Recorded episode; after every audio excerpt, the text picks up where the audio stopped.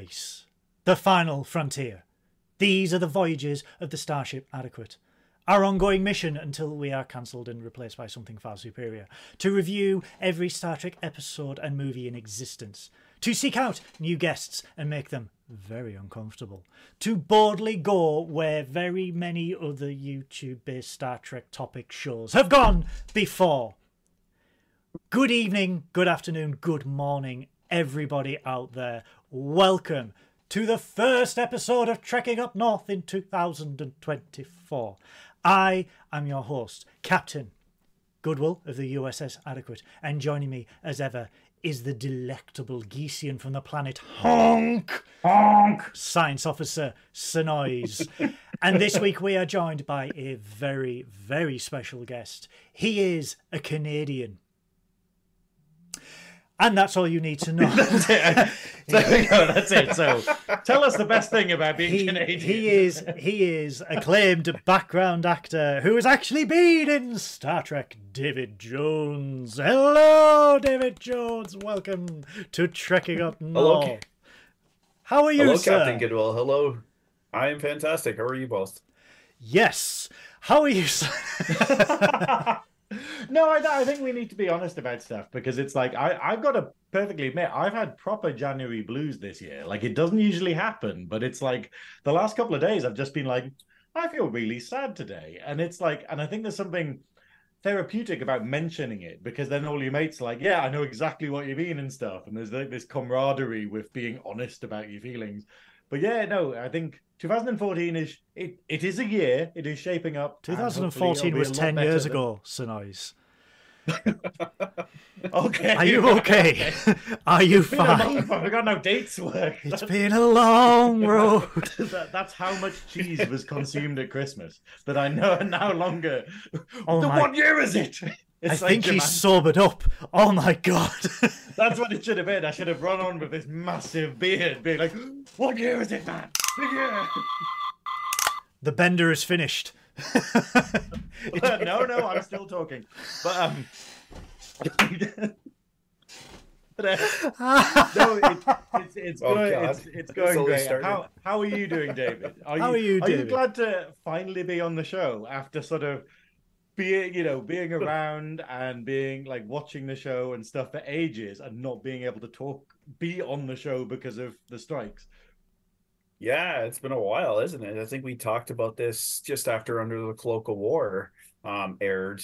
Mm, Um, August. yeah, it's been a long time. It's yeah, I've been I've been watching your show for a long time, and it's finally great to finally be here. And you're Why? still here. That's the that's the surprising thing. So I'm thinking, of- usually it's like how long it takes them to click the dislike button and be like, "Do not recommend channel." No, no, no. That's that's that's only people who are jealous. Um, yeah. Uh, how? Wow, guys. How? It's been a hot minute, hasn't it, since our our last episode of Trekking Up North? That was the end of November. 2014, apparently. Yeah, 2014. Yeah, we, we went into a time vortex. Um, everyone's Christmas is good. Everyone's New Year's good. Mm. Nice and quiet, just why he needed it. That's the only time I've got to hear Synoiz go. Mm-hmm. That's it. Things happened at Christmas. No, no. Uh, I, I want yeah. everyone in the chat actually to tell me what your favorite part of Christmas dinner is, because someone the other day told me it was sprouts, and I, I, I just Oh. don't condone liars. But you know, it's like I I'm like, you do realize there are other things on the plate, but you know, but yes, that's what I want to hear from Do, do you enjoy farting immensely on an afternoon? I don't know. It's um. Well, when you phrase it like that, do it well. I just don't have to throw up in my mouth twice. It's um. Yeah, it's this is going off to a great start. yeah, it's going off. To, I haven't even started the martini yet. It's um. It was yeah. It was it was a difficult month for me. Uh, for for those that for those that uh, know my um. My grandmother sadly passed away uh, a couple of days before my birthday uh, last month, uh, and it's been it's been difficult. I I took time away, um, and yeah, it it it's it was inevitable. It was one of those things. It's it's very sad, um, Right. but I have had the ever ever constant support of Synoiz of David, giving me words of encouragement. Um, and I, I want to give a shout out to everyone, to, to Joe for, for taking the time to call me all the way from New York City, baby. um, to check up on They have me. telephones there. They do. Pretty soon they might have mobile phones. It's crazy. I thought it was Um, just pure telepathy. Wait, no, no, what no. year am I in now? Uh, yes. Um, everyone showing support and love. Thank you so much uh, for for helping me get through that. Thank you very much to, to you, David, to you, Synoiz, to to Mark, to Joe, to Donna, to Paul, to Sammy, to everyone. Um, you are wonderful, loving people, and I am so lucky to know each and every one of you. Um, apart from that, we are back. Um, this is I have wanted to do this. The disembodied sorry, legs of David Every time it floating. happens, I can't stop laughing. It's so funny. Um, I am. We are. We are back. We are back. Uh, ready for 2024 for the big things that are going to happen for 2024 in Star Trek, and I have got a chilled glass of passion fruit martini right here. Um, what else should I ask? How has your week been, Synoiz? Has it been blue? It- It's been it's been a strange one. Like it's basically the last week has been like going, oh, Christmas is over. Now time to do all of like put all of the stuff that I'm meant to be doing into context and getting a bit scary because obviously next weekend I am at DragCon in London, so I'm going to be on my heels for a full weekend in London interviewing people and stuff, which is going to be very difficult. Uh, but it's it's going to be intense. And then obviously tomorrow uh, I'm getting to see you bizarrely, like b- belated birthday shenanigans and yeah and it's it's just kind of realizing how the year is planned out. Uh, but i'm i'll get through it but it is that scary thing of you know like like you're saying david you have this lovely relaxing christmas and new year and stuff and then you're just like oh what i'm gonna do things. What? You know what's what's this? And then you come back and he's just like oh why is everything on fire? What have i done? Well, you know? well speaking of our acclaimed, speaking of our acclaimed guest, um, David is a background actor from uh, Nice, France. Um, not, not shit, Canada. Um, uh, he is a background actor from the Toronto area, and he has been in a porky little show. I believe it's called. Uh, let me just check my notes. Star Trek: I got- Strange New Worlds. oh i wrote stranger stranger new strangle Strangle new New strangle new terms. yes. Uh, yeah Yes. Um, but he has been in many, many other things, as well as the festive movie, shall we call it, Thanksgiving. So, David, do you want to talk a little bit about yourself and who you are and what you do? Oh, he's on mute. oh he's got You're on mute, my dear. I think they they they've they've tried to stop spoilers. He's like, no, don't tell us the sensitive. whole plot. Don't tell us all the secrets. they said Paramount are hot on his heels. Until they what? there we go. We've got him back. Well, thanks for having me, everybody. It's been great knowing you guys for all this time. Um, I thought you was gonna leave than. Happy to. it's been great knowing you, but I'm onto something better. Bye. Uh, but yeah, I'm a Canadian background actor. Um, I've been. I was just recently on Star Trek: Strange New Worlds under the cloak of war. Um, Thanksgiving, See No Evil. Others I can't talk about. oh, he's been on things that we can't say, but we know and we can't wait. It's it's it's honestly um, talking to you and getting to know you and just listening to how successful you have been in such a short space of time and being on these wonderful shows and films that we can't really talk about. Um, it's I, I'm jealous. Uh, you have quite literally lived possibly every Trekkie's dream where you have been in Star Trek. You you know even in the the background, even even just being there is quite possibly the dream of every Trekkie out there.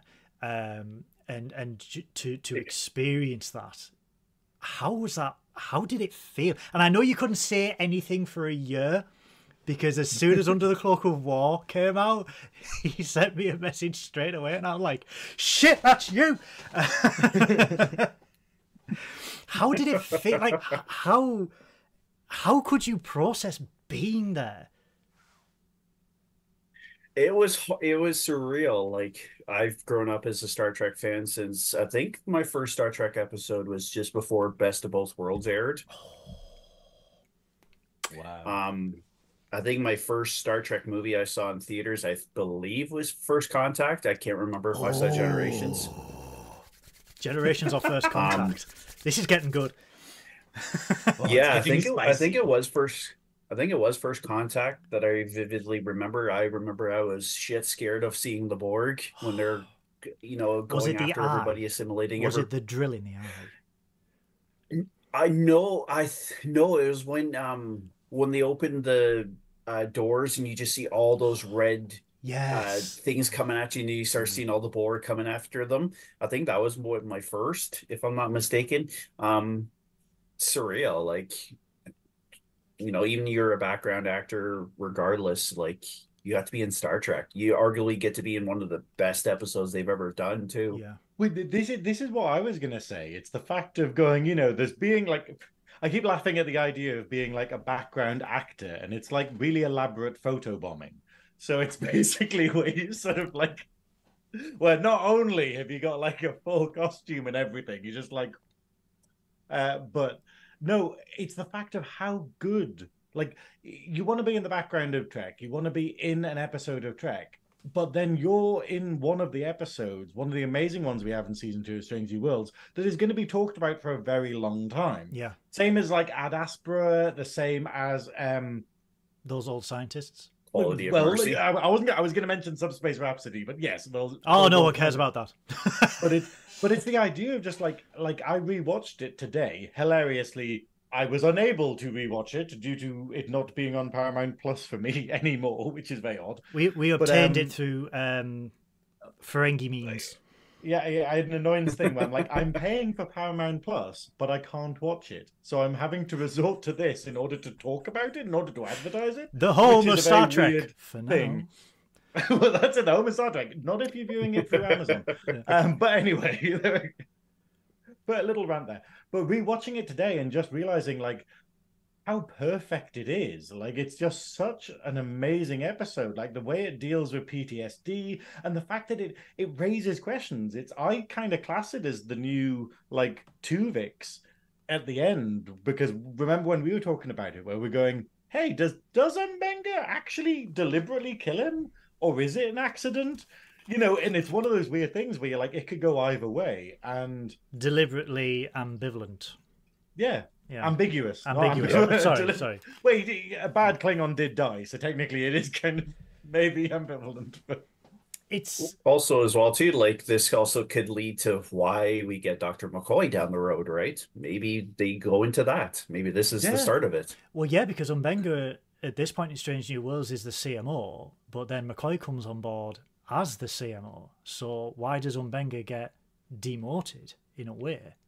It's it's it's very interesting how they're going to, which is which is I it's one of the things I have loved this year because we've seen throughout the interwoven series of Star Trek where they've actually taken care of continuity between all these new shows. And this is one of them where it's just like oh yeah so this is Scotty uh, and this is this is M'Benga and we're gonna maybe see how this has happened. And then with Lower Decks with Mariner which linked to the next generation and stuff like that. And it's it's really interesting that the writers are sort of like oh yeah there's, there's more than one show about Star Trek happening. Maybe we should listen to them and take Edens from that and blah blah blah.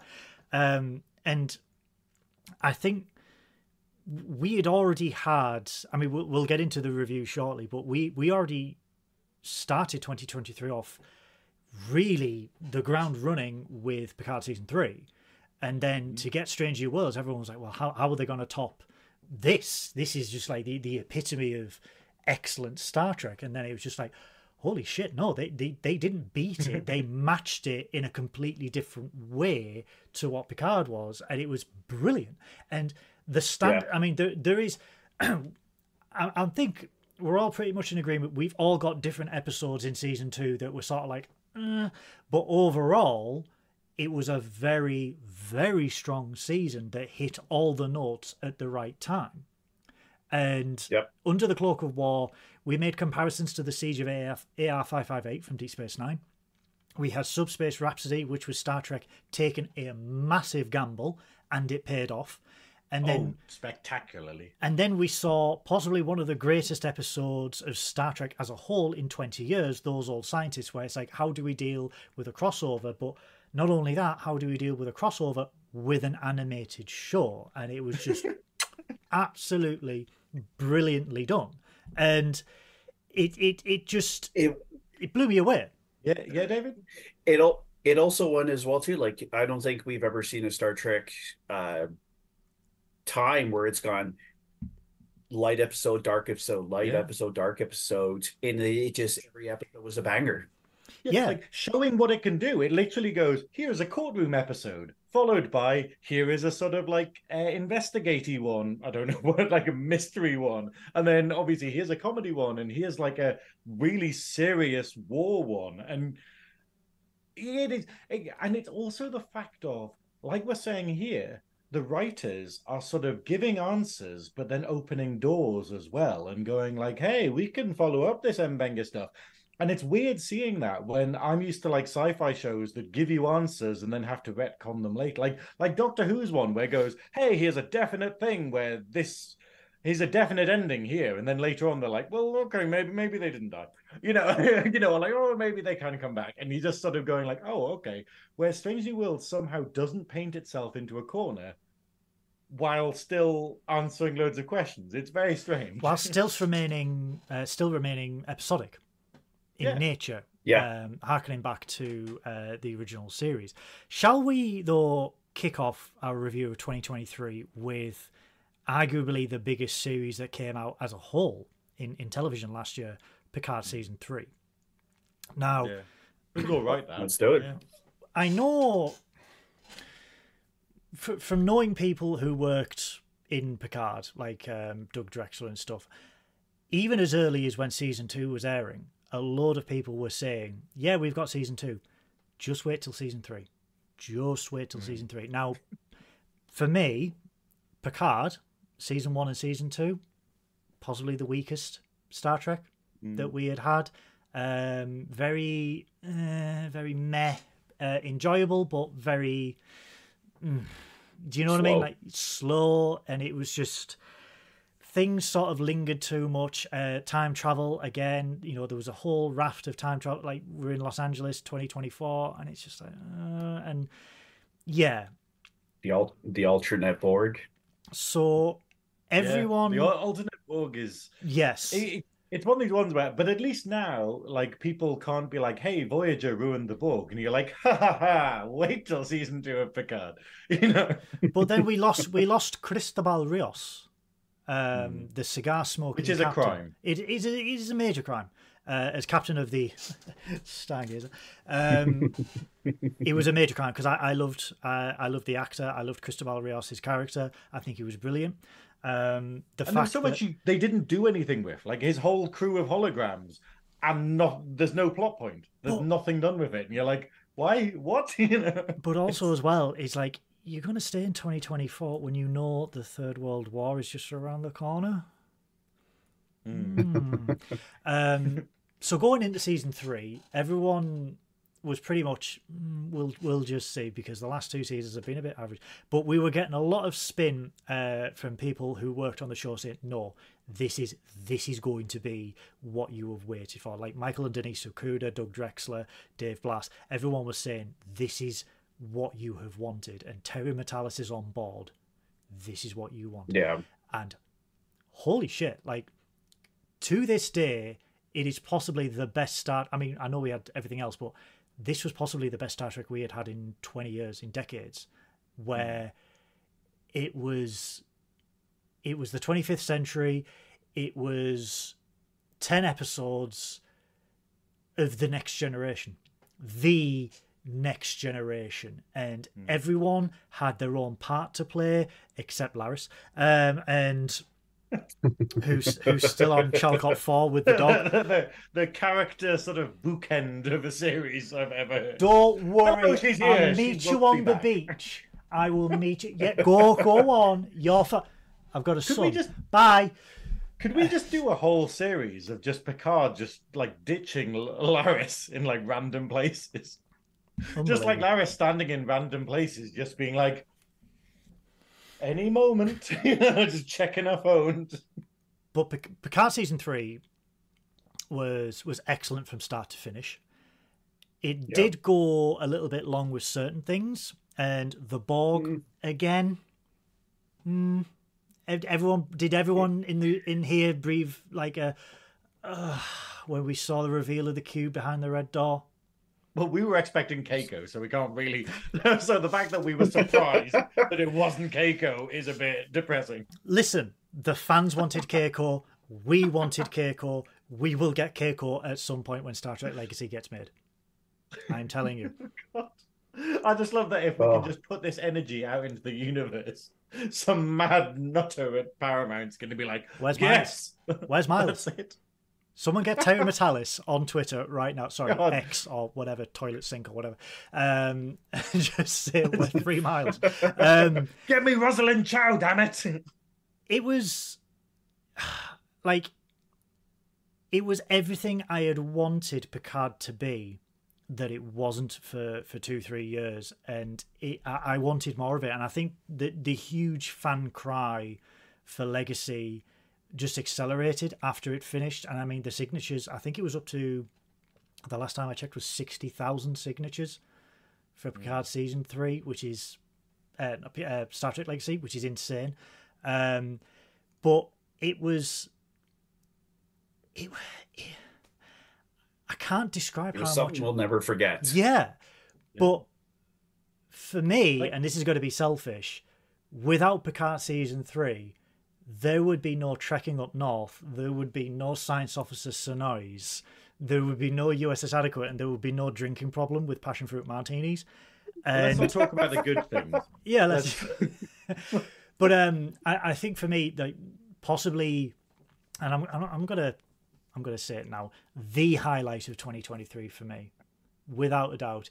And I said this when we reviewed it, when we reviewed episode nine, that I cried like a little boy when the Enterprise D was revealed in Hangar 12. The music, the visuals, the direction, everything was perfect. Absolutely perfect. And it was tears of joy. Just and it's it's so crazy to think like this this CGI ship hmm. could evoke so much emotion in so many people that it, it was just the highlight because it was like that's when I knew this was Star Trek. This was the next generation because we are all roughly the same age. We all so. Yeah, can you tell? Well, it- Gisians age differently. it's just this is this is chocolate. Um, this is great.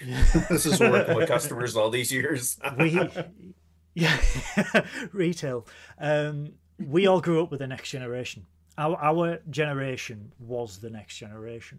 So to see the enterprise d leaving the the starfleet museum and warping away to one last thing it was very emotional for a lot of people. And it was like this is what this is what star trek is about. It was this crew Yeah. on this ship at this time and it was something that was desperately needed. And i will say that right now that is my main highlight of 2023 was seeing that ship and seeing how Picard ended not with a death, not with tears of sadness or anything like that. It was it was an old ship. They saved the day. Everybody survived. Spoiler alert. Everybody survived. they lived happily ever after because in the in the age of oh happily ever after is so cliche. To have that and to have it with this crew that they are there as a family and the camera pans just playing poker perfect that is how you should end a series after 35 years Yeah. and Yeah. It- I it's loved proof it. that you don't need twists and turns to make something Yeah. memorable, you know? Like it's the fact of going, yeah, it, it worked because they just went, we're gonna end it how you can probably expect that we're gonna end it, and that's satisfying. but I mean, it, after Star Wars being constantly kind of like, hey, let's you know, like Bring it back from subvert the dead. expectations, and you're like, no one wants this, you know? Like it's...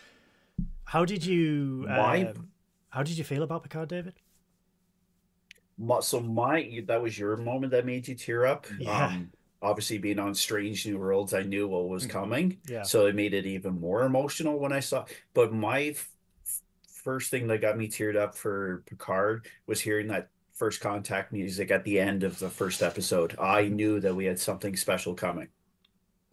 I when I saw that, so it was the the day of the release of episode one, and I was at work, but someone had said, "Oh, here are the the end credits for Picard," and I thought, "Oh well, end credits aren't going to spoil anything. It's just going to be music. I'll give it a listen because I was interested to see because at that point they'd just manipulated the Picard theme tune, so they did it for season one, season two, and I thought, oh, let's just have a listen, and then I was like, this must be a fake.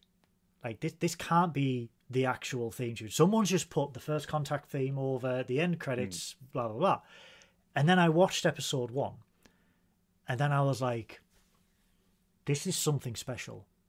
This is going to mean something. This is going to be poignant. And then we found out all the way through uh, the 10 episodes that every bit of the end credits meant something and was relevant and was was so um it was like a little mystery. It was, it was like you know where yeah, we were trying to work out like oh what could happen and, and like and then when it happens we're like oh why didn't we get that like mm. why didn't we work that out but even like even as far back as episode one when you're looking at like the Fleet Museum LCARS where it's just like USS Voyager USS Excelsior, and you're just like, Defiant, are we, yeah. Are we going to see Voyager? Are we going to see the Defiant? What, what, what, what's this? and it's just like those tiny little teasers that kept us like baiting and just kept us thirsty for more for the next week. And weekly episodic shows get a lot of stick where it's just like, oh, just release them all in one bulk and let's just have fun. This is one of the shows where weekly worked and it built up that traction, yeah. it built up that hype, and it built up that discourse all around the show for those 10 yeah. weeks where it's just like, what's going to happen? What are the theories? And I mean, look at the the sheer explosion last year of podcasts, of video reviews. I mean, our show exploded because of Picard. You look at um, Spectrum Sanctorum, which is now Captain's Quadrant. You look mm. at uh, well, obviously not the Shuttlepod show because that's just its his own unhinged entity. But um, the explosion of like the popularity of Trek culture that Sean does, where it just they went from two hundred and forty thousand to nearly three hundred thousand subscribers because of Picard and everything they did, and it's it's incredible that Star Trek yeah. was reinvigorated so early in two thousand and twenty three. And then everyone yeah. was like, when it when it finished, everyone was like, okay, two things. One, legacy now because we saw John de Lancie right at the end with uh, Jack Crusher, yep. and everyone was just like, "Did we need more?" Um, and then two, they were like, "How can the next series possibly top this? How how can Strange New Worlds top this? How can Prodigy? How can Lower Decks or Discovery top this?" And there was that anticipation, there was that anxiety that like this is as good as it's going to get. Um, But then they did it. Like that, that's the it. scary thing. They genuinely managed it, and yeah. but before before we got there, though, one criticism: Ooh. how Ooh. poorly Paramount handled First Contact Day. Now, for those that don't know, First Contact Day is April 5th of every year. It's the Star Trek equivalent of May the 4th. Uh, April 5th, 2063, in the Star Trek universe, is when humans make first contact with Vulcans. So Trekkie sort of adopted that date, so it's a day to celebrate Star Trek. Yes, there is a Star Trek Day that Paramount forces on us in September, which is like the first air date of the original series, but mm. many regard First Contact Day as Star Trek Day. And everyone was highly anticipating, like, ooh, I think are they going to announce Star Trek Legacy? Are we going to see a bit of Section 31? What's going to go on? Nothing. Zip. Absolute radio silence. A few messages from people here and there, but nothing. And you're thinking, you own possibly one of the biggest IPs on the planet, and you have nothing for the day. What are you doing? No merchandise, no nothing. That's my only criticism so far I mean, let's, uh, let's not get us started on the merchandise. I mean, we've been wanting the the Moopsy plushies for so long. I want my Borg salamander. Damn it! I, I will say non-official, but it is fan sets. The day that the series finale of Picard um, aired, they where are we? fan sets were like, Yeah. "Oh, do you want the actual combat from the last episode? Here you go, ready for pre." This is the fastest I have ever bought something in my entire life. Like I didn't care how much it cost. I was like, want, and I was straight on to buy now because I was like, there's no merchandise for Picard season three. That's coming out. I'm having it. Um, same with the I- I re- uniform. That that was a strange thing. I was in a I was in HMV the other day, and they had like the full box set for Picard. Like, and well, they had like Picard as a box set of all three seasons, and then they had like sort of just Picard season three. But it's not called season three; it's called the final season. That makes me a bit sad because I'm like, but it could have been the first, you know. But it, is it? would have been good if it was the first. But it but it was the idea of just being like wanting to buy it because that's the only sort of official merch there is for it, you know? Like there here's the question, like, t-shirts, there aren't plushies. Here's the question though: Is it the corrected version of season three? Because Paramount released season three with unfinished CGI. Did they? on Blu-ray, and then Paramount had to hmm. spend hundreds of thousands of dollars reissuing fixed CGI Blu-ray discs of a certain. I think it was episode ten, Wow. because what they had done, and I, I saw this in my copy when I watched the advanced screening Hmm. of episode 10 uh, compared to the one that was on Paramount Plus. Uh, there was two different versions of the opening shot of the Enterprise D just before we see Anton Chekov, which was a great like tribute Great to scene. Anton Yelchin uh, with Yep. Walter Koenig. Um, and there was two shots of the Enterprise D. One was unfinished and one was polished, and there were two completely different angles and everything like that. They released season three with the unfinished one, so then they've had to get everyone to contact them so they could reissue uh, a more uh, a, a, a patched disc. Yeah, didn't they have it. to I change the light? Sorry. Didn't Sorry? they have to change the lighting too? Wasn't it too dark? So they had to go back and re-edit Yes. stuff. Yes, uh, that was the only crit- that was the only criticism of uh, Picard season three. But the justification from Terry Matalas, for me, was was very clever. Where it's just like everything is shot in eight K, and the episode is transmitted in four K. And if everything is adequately adequate, adequately lighted, everything if, if everything is adequately lighted like it was in TNG, DS9 and Voyager, you would see so much more unnecessary detail in the LCARS, in the floors and hmm. everything like that that it would spoil the magic for you. So they deliberately reduced the lighting on set so you could not see it. Very much like how we will it's it's very unlikely we will see a Blu-ray remaster of DS9 and Voyager because when they do polish it up, you do see the glaring production um, faults, the the the sets, the the polystyrene. Like there's a scene. I think I think the question is though, do we care? no, As fans, like, like this is the thing. I mean, it, it, part of the charm of the original series is going that is blatantly polystyrene. you know, that is blatantly that is that is not a real rock. that is blatantly Gary kind of- in a yeah. Suit. Yeah, Yeah, I, I kind of like Oh, the Gary the idea of Ferengi. seeing DS9 like on the big screen and being like, oh right, you can see, oh, you know, all that makeup's not on properly, you know, like but if you look at season one of TNG, it's the same. The the remaster of TNG on Blu-ray, you can actually hmm. see the duct tape and the Velcro tape that they put on the back of the screen on the bridge to hide the reflections of the studio lights. I don't I care. love it though. I, I- I, think yeah. that's yeah, cool. I'd, be, I'd Like, love to see that. Yeah. Yeah, I don't I mean, care. Th- This is the great thing. Like I, I was lucky enough uh, before Christmas to go and see go no after Christmas to go and see the new Godzilla minus one film. Mm. That is absolutely phenomenal. And like people, were, you know, and, and it was the first time that I'd seen people go, "Oh yeah, the CG is a bit shaky in places, but who cares? It's an amazing film." Yeah. And I think that's the turning point we need in cinema, effectively, to be like going story is the important bit. It doesn't matter how fancy the special effects are. And that's what we've had this year with Picard season three, with Strange New Worlds, with Lower Decks, with um oh nothing else happened. Um but you know, like the, the idea of all this stuff where you're just going, the writing is what's important. No one's talking about, oh look, isn't Lower Decks animated really well? You know, yes it is, but we're talking about the story, and I love that the conversation is that. Trekkies, Trekkies do like to overanalyze the tiniest of details, but not one Trekkie would say, ah, I can see gaffer tape on the back of that screen because another Trekkie will turn around and say, yes, because if you've ever worked in TV or film, that is how you dissipate the light, you dumbass. There's a lot of gaffer tape. Yeah, and like that is that is how you do. Do you know what I mean? And it's sort of like I don't think anyone could criticize that, um, apart from the flamethrowers in Discovery. But anyway, the uh,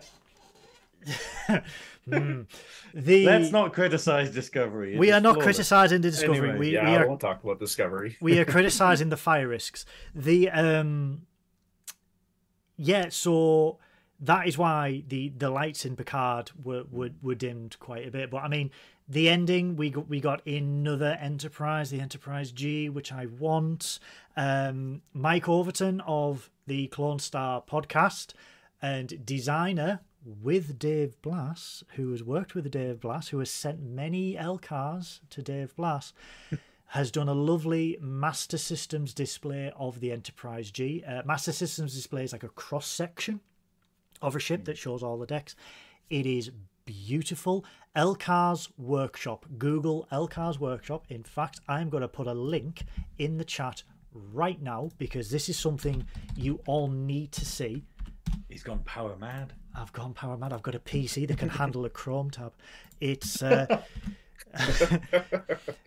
it is beautiful. It is a cross section of the Enterprise G, and if you can find all the hidden Easter eggs in it from Star Trek Picard, I will give you a cookie. Hint: the DeLorean is in Shuttle Bay too. Um, also, as well as a friend of uh, trekking up north, he did a personalized certificate ordering me to be captain of the starship adequate right there awesome. So as you can see captain michael adam Goodwill, as by order of starfleet command of this date so it says uh, by these presents i hereby constitute and appoint to you to be the captain of the uss adequate naval construction contract 65418 um, I love it. in That's the awesome. service in the awesome. service of Starfleet and the Council of the United Federation of Planets, this vessel is fitted out for exploration of the galaxy with general mission to seek out new life and new civilizations, to regulate, commence, and to defend our liberty and repel any hostile invasions thereof. You are therefore carefully carefully carefully and diligently to discharge the duty of captain by doing and performing all manner of things thereunto belonging. We strictly charge and require all officers and crew under your command to be obedient. That's you, Graham. To be obedient to your orders as captain. Furthermore, you are to observe and follow such orders and directions as you shall receive from the future Council of the United Federation of Planets, the Commander in Chief of Starfleet Command, or any other superior officer according to the rules and disciplines of Starfleet and the usage of space, as well as the instructions herewith given into you in pursuance of the trust responded to you. This commission is to remain in force until revoked by this or a future council of Star Trek of Starfleet Command, San Francisco, June thirtieth, twenty four oh two. By That's the really order good, by That's the, awesome. by That's the awesome. order of Admiral Kirsten Clancy. Admiral Clancy. Clancy, bloody. Goddamn Clancy. The only good See, admiral. I, I admittedly I need that, but it needs to be a list of all the disciplinary actions taken against me. like just this massive thing of going, this is why you're here, you know. So yeah, um, thank you so much for, so cool. for Mike from the Clone Star podcast and LCARS workshop to do that. Please go check out his stuff, guys. He's got loads of free wallpapers. Mike, you legend. He's he's he's brilliant. Like my Legend. PC, Really- laptop, and phone, all adorned by LCARS stuff that he has done, and it's all absolutely Yes, sir, man. screen accurate because Dave Blass has provided the files for it. Um, But to go to go back to uh, what we're talking about uh, with the year, that was our first tangent like- of the year, by the way. It was a it was our first tangent. of the year, Beautiful. but, um, the like what what was your favorite part of uh, Picard season three? Like Who's that addressed to? David, David. We've already done yours. I'll do another one. I don't care. Yeah, it would have to be like I said, it would have to be listening to that music in the end credits for the first episode. I knew we had something special coming. You could argue and say, win, you know, in scenario, um, maybe set the tone for the se- for the rest of the series because, mm. you know, everyone had the oh, we don't like Captain Shaw. He's a dink for a yeah. reason, and then that we get that fantastic dialogue of, and then it changes, you know, everyone's perception of his character and maybe the bounty maybe the bounty again the whole series was fantastic. Have you heard I mean, um, what it, they want to do with um, todd stashwick's character if they do get legacy? In eca was it an emergency command hologram uh, i would love yeah, yeah, exactly. a surly captain oh, shaw so as good. a command hologram that would be a... what do we do captain i don't know fix it your fucking self i love that they're just like nope. I think it'd be so good, but I think it though it's like with all the shows we've had like last year, it's a testament to like you know serial like you know things being released week after week works because i found that like people stop talking about stuff where they just binge it in a day like you know i, I kind of dislike it where like with you know stranger things and stuff where you have it where by the time you get up in the morning there's someone who's watched the entire series because they got it, you know, they watched it at midnight, they watched the whole thing, and then it's kind of done, and there's no speculating. Whereas we were trying to work out who the villain in Picard season three was going to be. We were like loving every episode of Lower Decks and being like, "Oh, how's it going to go? Who's the who? What is this mysterious ship and stuff?" And yeah, I kind of like it. Like it's frustrating to be like, "Oh, I've got to wait a bloody week for more of this," but like no, like do you, David? Do you feel like it worked better that way, being like you know serialized? It did. Like this is probably the first maybe show we've ever had where we've had 40, 40 plus years of fans. you know, all bringing back the original crew of a show that we you know haven't seen since what? When did TNG go off the air? 96? 94 and then Nemesis was 2002 so it was over 20 years. Bloody hell. Yeah, like we've never really had that. We never had that in any of the Star Wars stuff. Um, we, this is the first time we. This is the first show that's brought the entire crew back together for so long, right?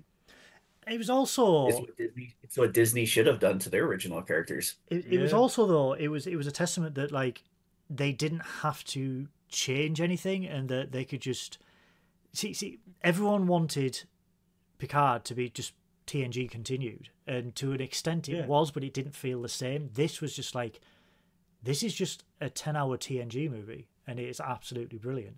And I think I the, the, the thirst it, for more of the next generation era, and I think with everything going on in the world, I think having something like that that instills hope and it's like, hey, there is an actual future and stuff like that, and it's just people want that uh, style of show, that style of storytelling now more than ever. And I think Picard showed the world that like, yeah, we we still got it, and this is this is what people want. And hmm. it's annoying, and not to be negative, but it is annoying that Paramount has just stayed completely and utterly radio silent on the whole thing, where it's just like the fans want it the fans really want this. Strange New Worlds got a series commission after 29,000 signatures, and look how successful that has been. What makes you think that you could not replicate that again? You have got the crew, you have got the the crew behind the scenes, you've got Terry Goddamn Matalas, who is an mm. expert in this, who has clearly proven he can do this. What are you yeah, waiting well, for? It will well, sign that, its own checks like I was saying earlier, that's why I get depressed whenever I see it referred to as the final season because I'm just going like, no, but you can you can retcon that, but now it's on a box, you know. And I'm just like, oh, couldn't you just say season three? Well, know? no, it's the final season of Picard, not the final yeah. season of the Next Generation. Uh, it just it just didn't feel like we had three seasons of Picard. We had like whatever season one, season. one was, where it was just going like I don't know. You know that thing where it kind of goes, "Oh, do we have to use Picard in this? We want to tell this story. Do we have to use Picard?" You know, like it felt a bit like that. Now I sort of watch it back, and it feels like going, "Hang on, the whole thing should have been far more next gen, like you're saying from the beginning." But at least we got the astonishing was, season three. But when they commissioned Picard, they were like, "Right, we just want Picard. We don't want the hmm. entire crew. It is not about the entire crew. It is Picard's journey. This is how we are going to do it, and we are going to set it up. We are going to do this, and then it clearly showed very quickly that it didn't work. And then it hmm. was like, so what do we do? And then they just Terry Matalas came in, and it was like, bring back the crew, bring Yeah. back the ensemble. Star Trek has always been an ensemble cast, not just one character. Yes, it's Picard, but it's not just one character, and Yeah. it worked. Trek isn't one character. Like It never that- is. That's the joy of it. It's why we why in like Strange New World season two, which we'll get onto, I guess, is the Sorry, if fact my of like chair's the- creaking, I do apologise. I but it's, it, it's why you can just have episodes without Pike and just be like, oh, it works. It still works without Pike in there. You know, you can have like DS9 without Sisko or like Voyager without Janeway, or where Janeway's just like a tiny little character in a in a particular episode. how dare you call That's her the joy of Trek. It is an ensemble. Whereas they kind of went, no, no, it, it it's just Picard. Like that's the important bit Yeah. about next gen. It's like, no, no, it's not. No. Moving on though, from the the epicness that was Star Trek Picard, we then go into Star Trek Strange New Worlds season two, and whoo boy, there was a lot to live up for. Yeah, there was a lot to live up for for for Strange New World season two. We had an immense season one. How were they going to top it? Admittedly, me and Science Officer Synoiz, the first episode we did think was a bit it was a bit weak. But good, but still a bit weak.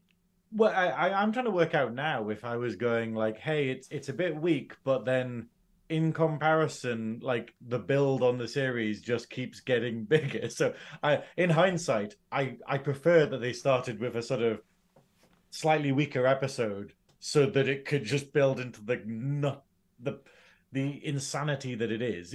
We did get a really, really good quote though. I would like the ship to go now. I just love it after all the stuff, like all of the, uh, like all of the famous lines and stuff that we get. And obviously, we got seven. Well, we didn't get to hear sevens at the end of Picard season three, No. but then I would like the ship to go. It's just it was brilliant. Um but few of my friends worked on those first couple of episodes, and they'd said Ethan Peck was so fantastic with everybody. Really. he's he's very much Yeah. like you though. He, he is a hardcore Star Trek fan. So he he's he's very much like, oh yeah, I loved it. You know, this is what Spock used to do, and blah, blah, blah. He's like really heavily into Star Trek, and it, it really does show in the way he behaves and his mannerisms as Spock, as a young Spock. Um, I think though with with Strange New Worlds, a lot of us wanted to know what happened to Una in that first episode, and we got nothing. Um, and then a lot of us thought, well, maybe Ad Astra per Aspera should have been episode one, and then this one should have been episode two. Um, but upon review, I'm like, no. I saw it sort of built up the anticipation that Pike has gone to do this. This is the thing that the Enterprise's crew is doing, and then obviously when um, the Ad Astra per Aspera comes around, it's just like, holy shit! Like this, that episode blew me away. Like after the high of Picard, and then to Yeah. see, oh well, we're gonna have a courtroom drama. Then it's like, no, this is a, a Star Trek courtroom drama, which is The- always the amount good. of memes, the amount of Yeah. memes about sort of going like, you know, it's like you know, like Star Trek fans, and it's like massive explosions and big space battles and stuff, and they're like going, hmm, and then it's like a courtroom episode, yes, Yeah. But it was, but it's Yeah. true. It's It was literally so they are the well best done. episodes of Trek. yeah, it Yeah. was, it was so the act- well the writing, the acting. Yep. Yeah. It was, it, it just, yeah, like the best. It was of worth the wait. It was, got- yeah, I I know we weren't keen on the first. Well, the, we we loved the first episode, but we just didn't like it as much as season one. But it's the idea of to be rewarded in this way, like we do in season two. Like it, it was just like how good, like the lawyers, like acting was just she just she was incredible. yeah, and and She I just love that like what we're getting a lot in Lower Decks and Strange New Worlds is characters that they can reuse. We're getting Mm. these amazing characters where you're just going, I can't wait to see them again. Like you know, uh, and she's definitely one of them where you're just going, please just keep her in reserve and bring her back at some point. You know, I love that she exists in the law now. Another Dick Admiral. Yeah, exactly. Yes, another Dick Admiral. Another Well, you mean the one. hood? The Hood, yes, from Thunderbirds. oh my god, I forgot about that. I was so I was so tempted. I, I remember now. I was so tempted to put in the Hood because we used to have a. It when, when Trekking Up North was still doing Strange New Worlds, it was the old layout, so it wasn't the Yeah. adequate, and it was like a, a film reel, and I was just so tempted just to insert ever so quietly the Hood going along the film reel just to see if anyone had picked up on it. But yeah, he really. We'd have was. to have a drink whenever the hood appears. oh no, I'd be dead. Every time the wheel goes around. it was it, it showed what Star Trek was about. That it wasn't all about pew pew, space go boom, quiffs. It was hmm. Yeah. intelligent, thought provoking drama that parallels modern society in a way that's not rammed down your throat. Where it's just like, yeah, these issues are happening right now, but it doesn't do it in a way it's just like, look, this now, and it's just like Yeah. it just did it in a way where it's just, and and for me, it's like, shit, man, that is what Star Trek is all about. That is what Star Trek has Yeah. been all about since 1966, and since that um that episode aired, there was a ton of memes where it's just like, oh, why Star Trek got so political? When did it get so political? And everyone just went, September 1966, you dumbass. It's it always started. been political. Yeah. Like, it's always challenged Yeah, race, exactly. gender, inequality. It just did this. Yeah. This is, and again, we are not here to take a dump on Discovery because Discovery has got its merits. It is it's got, it's got its flaws, it's got its positives. But the disparity between the writing in Discovery and how they deal with those issues and how the writing in Strange New Worlds de- dealt with it is night and day. And they should really take the cues from Strange New Worlds on how to deal with it because it was masterfully done. And the plot twist right at the end with the the rules where Una has just has to claim asylum. She wants to ask for asylum and then she's safe. And it was it was a brilliant get out clause. And I think the hmm. acting all the way Yeah. through, Rebecca Romijn was brilliant, Ethan Peck was amazing, Anson Mount for however many seconds he was in was amazing. Which is a testament to the episode because we got a full episode with him in, you know, in the first one, wasn't it? Yeah. Yeah, we got a full episode. Not full the first there, one, he was- he was out- one, he was out in the first What the one. debut season? Oh, okay. What He- the debut? Oh, the season? debut season, yeah. He Yeah. was obviously he Strange was out New Worlds. he was out for the first few episodes because he'd had a his wife had had a baby. So- bad You look great with the beard, though. Oh, You look great with the beard in that first episode. as a, a- a- he he can stir my loins um, unnaturally. Um, to He doesn't see stir mine. He fully blends mine. to see him to to talk to him, meet him face to face, shake his hand. It it was an unbelievable experience. Not because it's just like, oh, you're Captain Pike. It's like he's such a wonderfully nice and down to earth person, and it's like that's you know you, you you know they say never meet your heroes, never meet this, and it's, he was just like he was just a regular dude. He was just having fun, Yeah. and it's like he's a Trekkie as well. And Yeah. I remember he was he was talking about he did um when they were doing the open monologue for Strange New Worlds before it aired. Um, and it was during the time of the pandemic, so he was in his basement. The sound recordist was in their basement, and then there was something else. There was a producer, A lot a of technical. There, everyone was all over the country, and he he made them stay there for eight hours just to record the lines because he wanted to do it perfectly. Because he said, "This is Star Trek. This is what I want to do, and I want to do it right." And again, he's one of those where when he saw the captain's chair, he welled up and he- he got very emotional because it's like, "This is the bridge of the Enterprise. I am the captain of the Enterprise." Yeah. And it must Which you, be arguably you haven't seen the you haven't Yeah. seen the other actors from previous shows have that kind of feeling, right? Because they weren't really Star Trek fans, really, right? I Well, think this they is- were this too is- close to it. I think they were like, you know, it was too sort of still.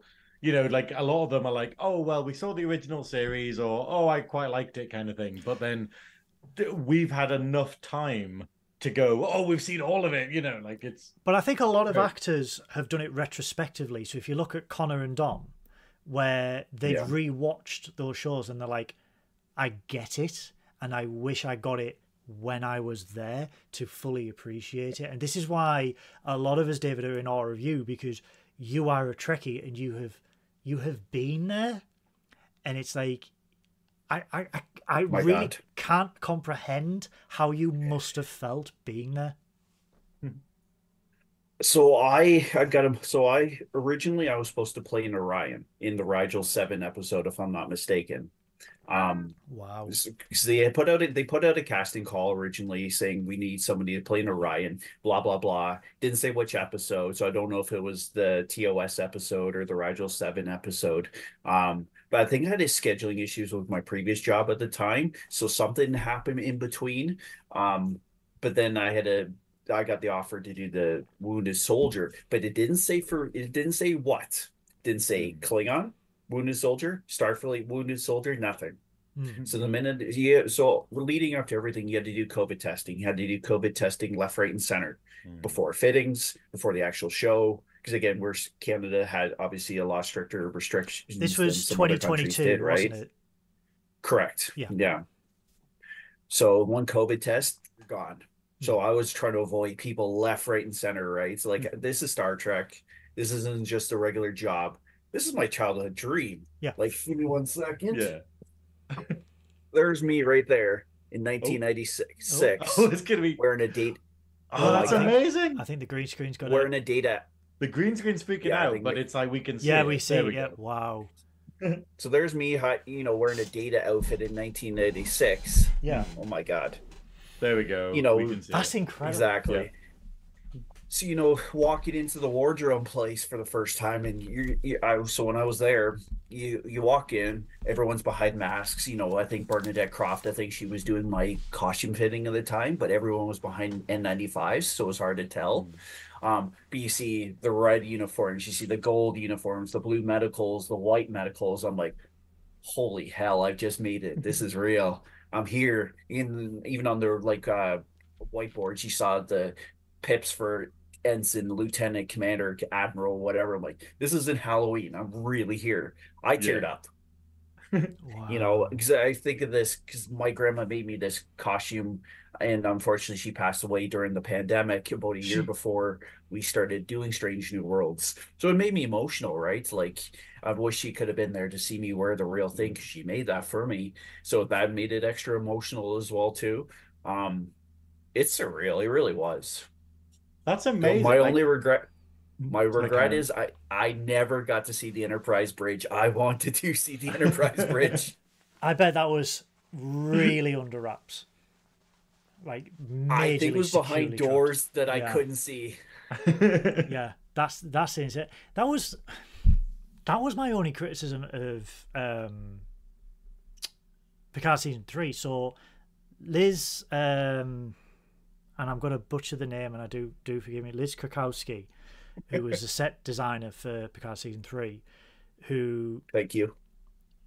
who meticulously redesigned, well, not redesigned, recreated the Enterprise D bridge with Doug, with Mike, with Denise, with Dave, with all the crew, and they did it like in such a way where it's like it was one to one perfect, but also fitted for a 16 by 9 ratio, so it was slightly bigger than what it should be.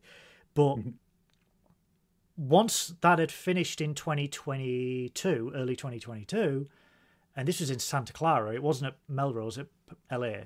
It was at Santa Clara Studios. Paramount just took it down, and Paramount were going to dispose of it until Dave Blass, the hero that is Dave Blass, kicked up so much of a fuss and got really, really angry with them that he mm. convinced them to put it in storage. And to this day, I'm thinking you have got the bridge of possibly even beating the original series, the most famous bridge set in all of Star Trek, and not one of you has hmm. gone. Should we put it on display and pay people? Should we exhibit it? Should we? So- no, well, let- let's just leave Yeah. it in a storage locker in Santa Clara. It's I'd pay to see it. It- Yeah, Exactly. but that's it. It- It's it's almost like they're not very good at businessing. it's, it's sort of like even everything between we're seeing. even like I mean, yes, you're never going to get the Enterprise D ever again. That that's fine. They could have a dedicated lot somewhere where it's just like, here is the bridge of the Enterprise. But even like during in between productions of Strange New Worlds, they could have like a month after it's wrapped and say, "Hey guys, in Toronto, uh, where we film Strange New Worlds, here is the bridge of the Enterprise. If you want to pay, it's open for a month. Here you go." Imagine the money they would make. It would be, be great Oh because, like, I, as we saw from you going over there, you were just like going, "Have my money, show me the things, show me, give me I the saved up merchandise." so much money to go there, and there was nothing there, and I'm like, How much Top Gun stuff did you get? None. Oof. I bought. I literally walked out of Paramount Studios. and I remember the tour guide. He was like, "What did you buy?" And I was just like, "I bought a pen." Uh, that was it. that was it. And like, I had saved up, and I I mean, no joke, I had saved up thousands to go over there Yeah. because I was Yeah. like, by the time I get to Los Angeles, I will spend all my money in Paramount Studios and not one bit of Star Trek. Not Isn't it weird? This is the biggest. This is one of the biggest. This arguably the se- biggest franchise besides Star Wars Hmm. in the world, and they're not doing anything with it. I mean, take heed from Warner Brothers with. Harry Potter. They have an entire, what used to be a working studio dedicated to Harry Potter.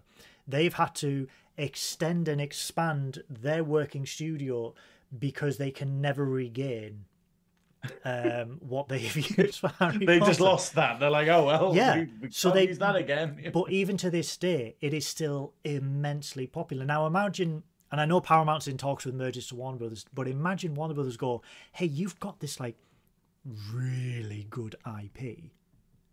Why don't you just like recreate the sets and have like a major studio tour?" Yeah. Imagine that. Yeah.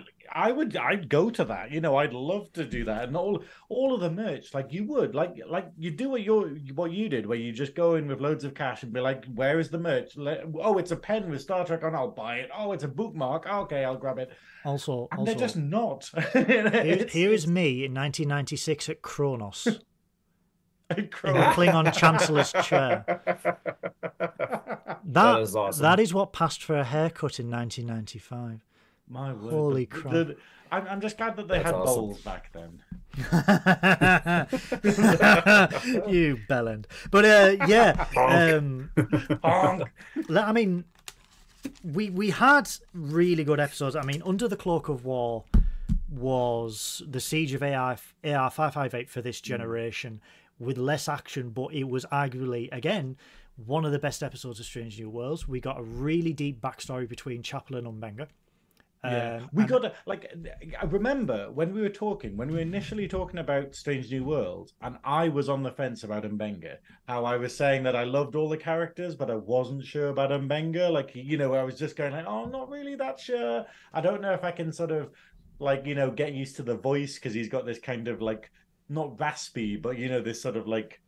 Like you, you know, in, in the first series where he sounds like he needs to cough, and I'm just going to just let it out. Like he's, he's very he's very quiet like he's trying to withhold something and he's just Yeah. he's very very And then- talking like this yeah yeah jumping from that, what I was saying then, to just going, oh my god, M'Benga is amazing. Like there is no one on the Strange New Worlds cast that isn't absolutely essential to it, and that they keep bringing characters in, like you know, where we're like, who is this person? We want to know more about this person, and it's you know the polar opposite of things like Discovery, where I'm like going, oh, that person's there, you know, like.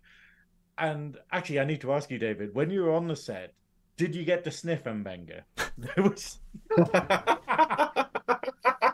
That's what I So would have done. I I would- would have just got fired. I would So I was there with them back. okay I was there with them Banga. I think they were shooting the part where you see all the dead um uh wounded soldier all the soldiers, you know, all the Yeah, special yeah. forces when you see all everybody's corpses and everything. I Yeah. was supposed to I think be put in one of those like capsules to show like I was killed off, but they t- Yeah. they decided to not do that. I think because the live on. prosthetics you didn't Exactly. Yeah. I'm, the only I red shirt to survive guys Yeah, Yeah, bring me back, please. yeah, yeah. but- Well, we don't see you die, so you know. Yeah, exactly, exactly. I survived. Not many people can say they survived the Klingons. Um, So I was there with M'Benga. I was there with M'Benga, Clint Howard, and Jess Bush. Jess Oh, Bush wow. was fantastic with everybody. Like Mm. there was a lot of kids because again, you know, you saw everybody getting beamed up, all the war veterans and everybody, right? Jess Bush was fantastic with everyone. She was great with the kids, and we were there for long days too. Like it was hot. That AR Mm. wall puts off a lot of heat, Mm. and you still had to wear N95s when you're wearing shooting and stuff like that too, right?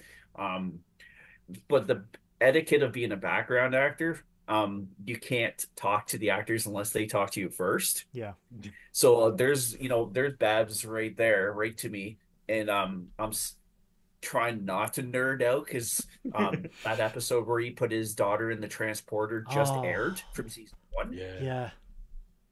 So, so I wanted to say, you know, oh my God, that was a great episode. Your acting acting was fantastic. I wanted to say that, but then I'm like, no, you're gonna get kicked off and said, no, don't get blacklisted now.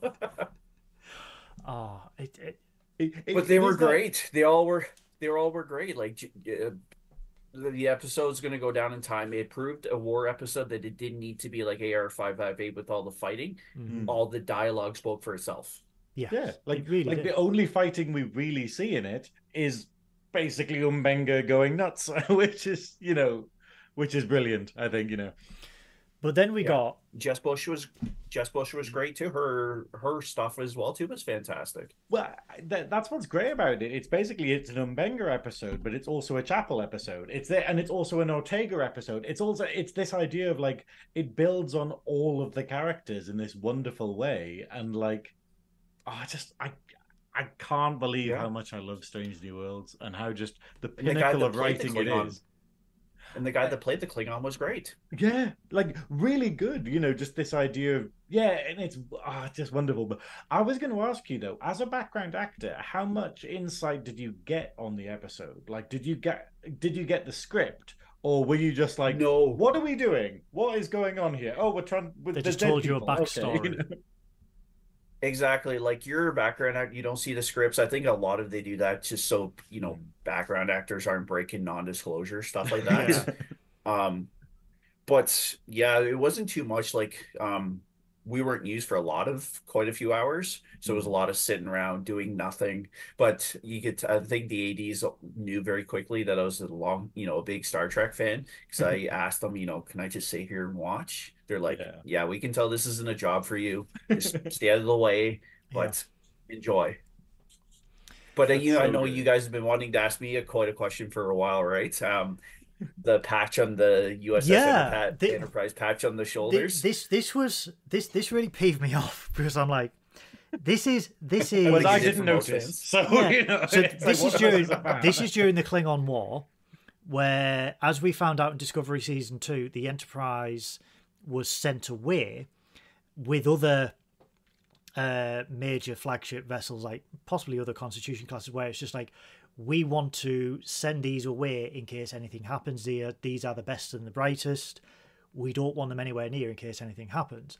So, as far as we found out, the Enterprise was nowhere near the war as it was happening. And yet, your patch and everyone else's patch on the planet had USS Enterprise NCC 1701. Now, for me, working in TV, working in film, I know it's just like it's a patch. No one's ever going to see it.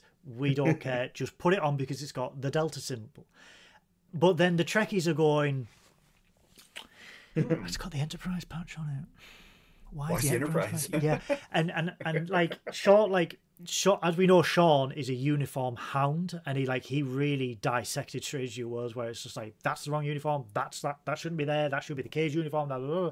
and it's like as as great as Strange New Worlds is in an era of 4K television and where everything is shot in 816K, those details do seep through, and it's like hmm. it's like it's annoying. It's oh. not annoying where it's like it takes me out of it, but it's just like, yeah, like why was that? And yeah, is there an explanation, David, that you were privy was to? it just costumes and budget or anything?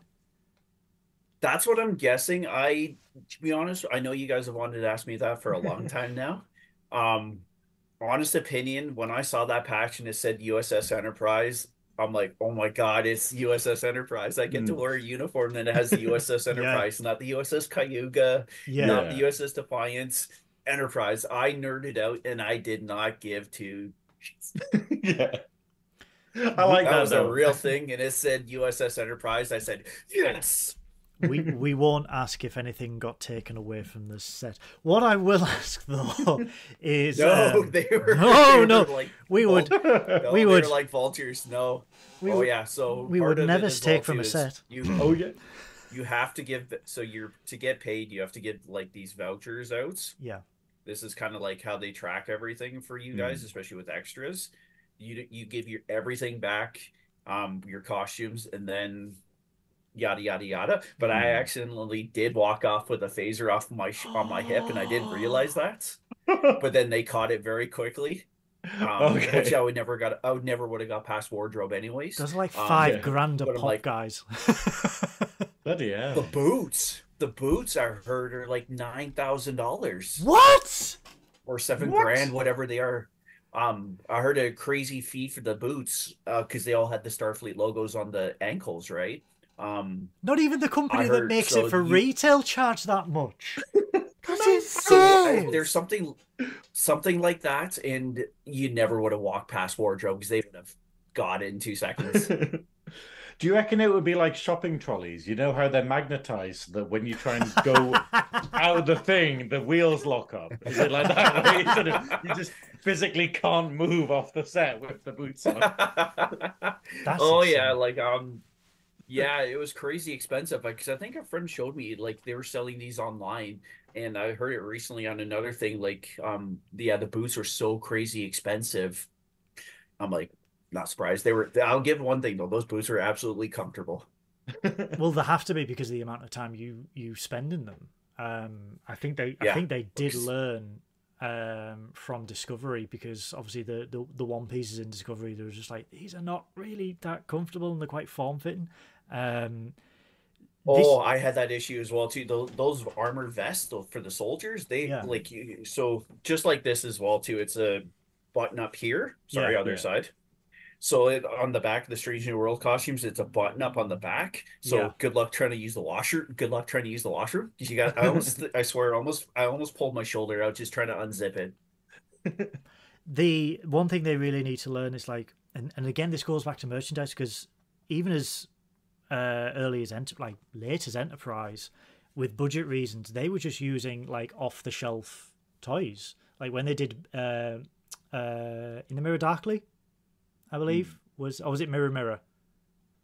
I can't remember the the enterprise one. It was a two original series. no the enterprise star trek enterprise. I think it was in the Yeah. mirror darkly part one Oh, and two mirror mirror darkly, I believe. yeah, they use these, which is the Art Asylum Diamond Select TNG communicators. Perfect. I love Uh, that that might be cheaper than making their own. It as well. literally was. I mean, they, they, know, like- but it was the era of um, the the VFX budget where they were just like, should we fabricate a new ship? No, Revell, AMT, Playmates all make these ships. Let's just use them. and they would just buy off the shelf for thirty dollars, make them, and it was actually cheaper, and they would save a fortune. Now, if only Star Trek had merchandise that they could Yeah. reduce costs and also, make...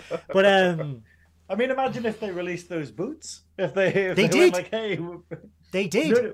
The Strange New World Is- boots are actually available. wow. Let me just check the price. I'm powering up Google. The Adequate has had a system upgrade. I think guys. they're. I think they're going for like seven hundred dollars, nine hundred dollars. Bloody hell. Holy crazy. shit. 429 US. Ooh. So that's Ooh, that's, that's like almost double for us. that's like 370 English pounds. They are oh English Oof. pounds. flu, That's like seven Fluevog. hundred dollars Canadian. They are they are Fluevog. Star Trek Strange New World boots. Oh my god, they do look kinky. Um, smooth leather and elastic. uh, gunmetal finish Delta insignia with an inside zip, leather ankle harness, Ortholite hybrid molded insole. Are, are you enjoying this, everybody? The, the, the I'm, I'm, ASMR. I'm, I'm glad you're the- talking about boots here because you know if someone had just tuned in and missed that preamble, They are like, also are available. They are also available in medical white as well. That's actually Wow. that's amazing. 389 They were Travel euros. it up. They were comfortable. Add Yeah. to cart. Probably the most Uh, comfortable boots I've worn. Well, there you go. um, so no, it, it sounds amazing. Like getting to hear that background, like because that's the thing. I mean, a lot of people who haven't been back, like backstage or sort of on a set, don't realize the reality of it. Like you say, which is just a lot of waiting.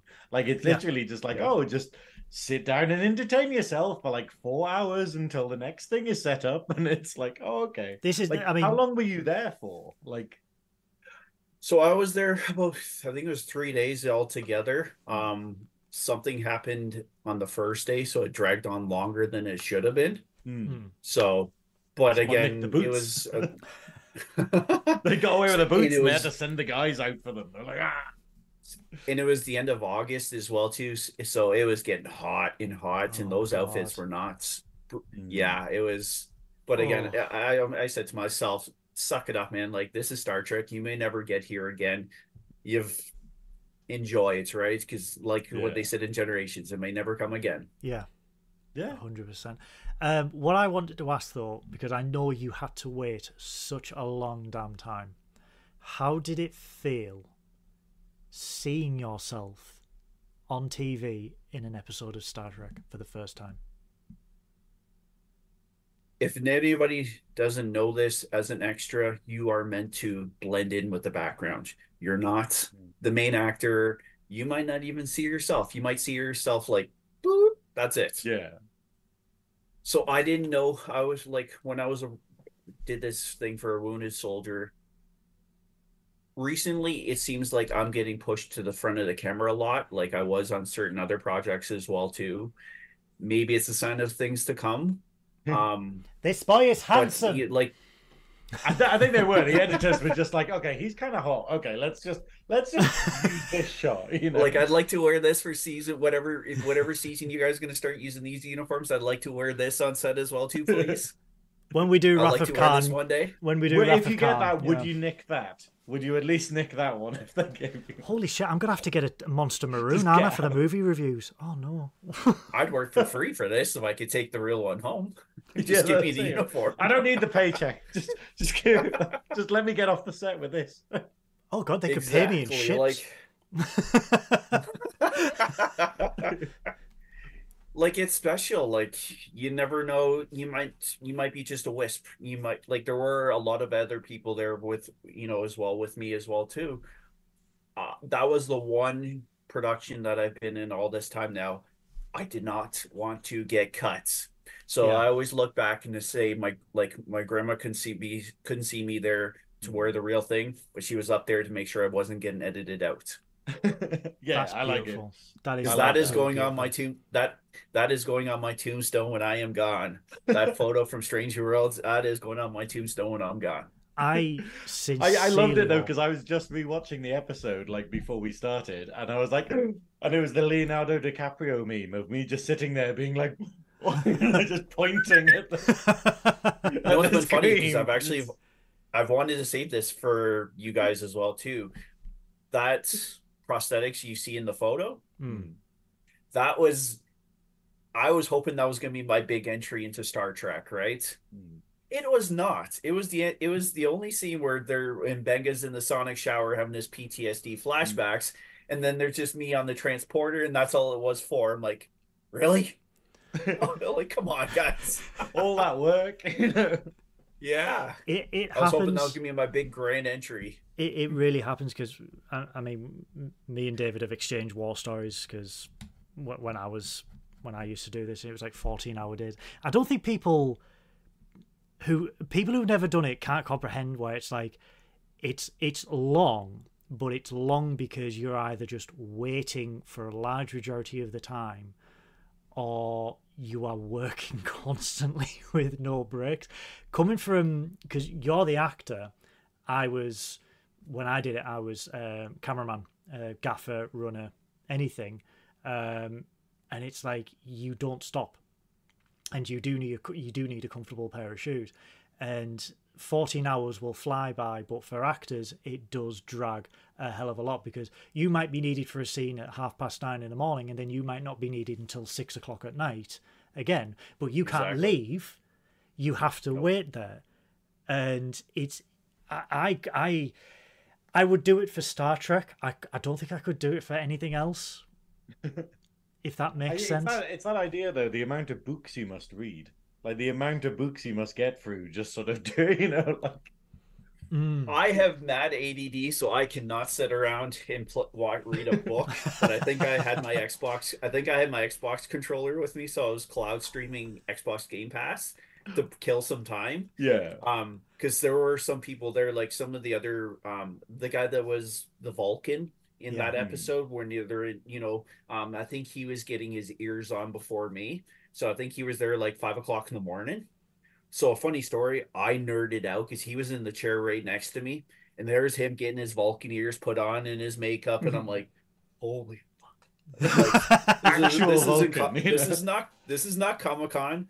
This is not Halloween. This is a guy really playing a Vulcan, and this is real. I'm like, I am like, I'm just nerding out, man. Like, this is a hmm. dream. This is a dream come true. It's such a dream, and I and I'm so happy that you you got to live it. And I I sincerely, deeply hope you are back in Star Trek in the near future because Star Trek is in Toronto. yeah, Star Trek is in Toronto. Yeah, wear this, please.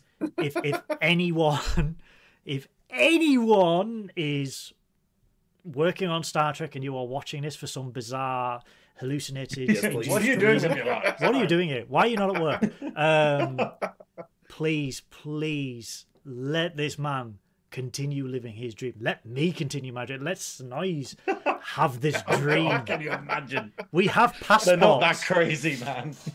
We we have passports. like the way I, the way I look at it as well too. The King of Jordan was in an uncredited role, just like me in Star Trek Voyager. If it's good enough for him, it's good enough for me. A hundred percent.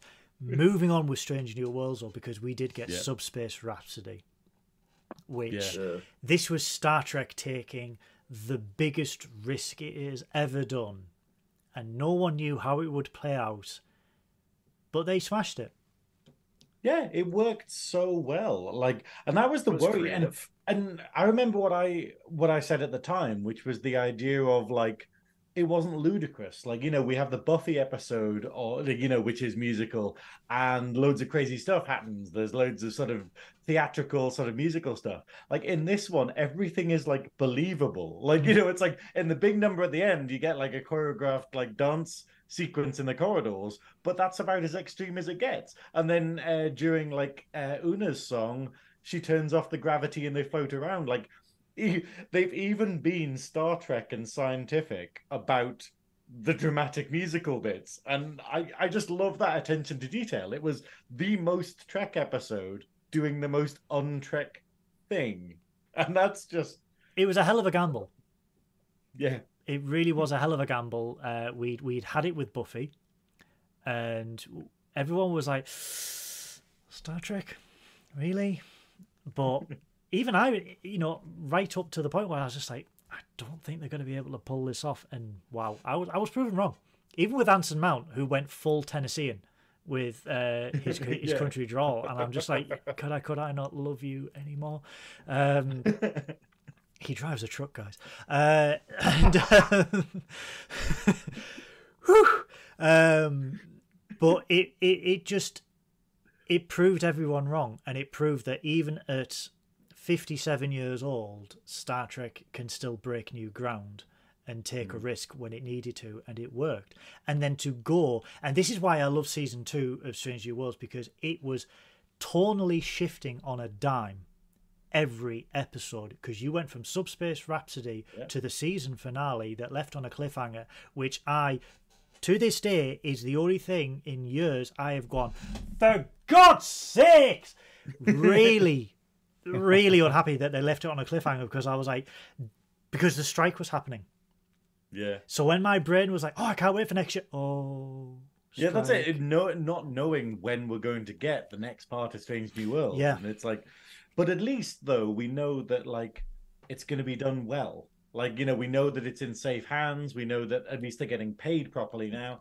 Yes. Uh, you know, it's it, the the tonal shift throughout the whole series was absolutely phenomenal, and like, and the fact that like this is the hilarious fact. You know, when at the end of the year, you, well, the, is it the end of the year? You get your Spotify Wrapped, where it just goes, "Here's what you've been listening to on Spotify." Mm. My top five artists is just four people from the Star Trek soundtrack, from the Subspace Rhapsody soundtrack, because for some reason it lists them all separately. Because it kind of goes like, oh, all three of the actual songwriters and then the person singing it.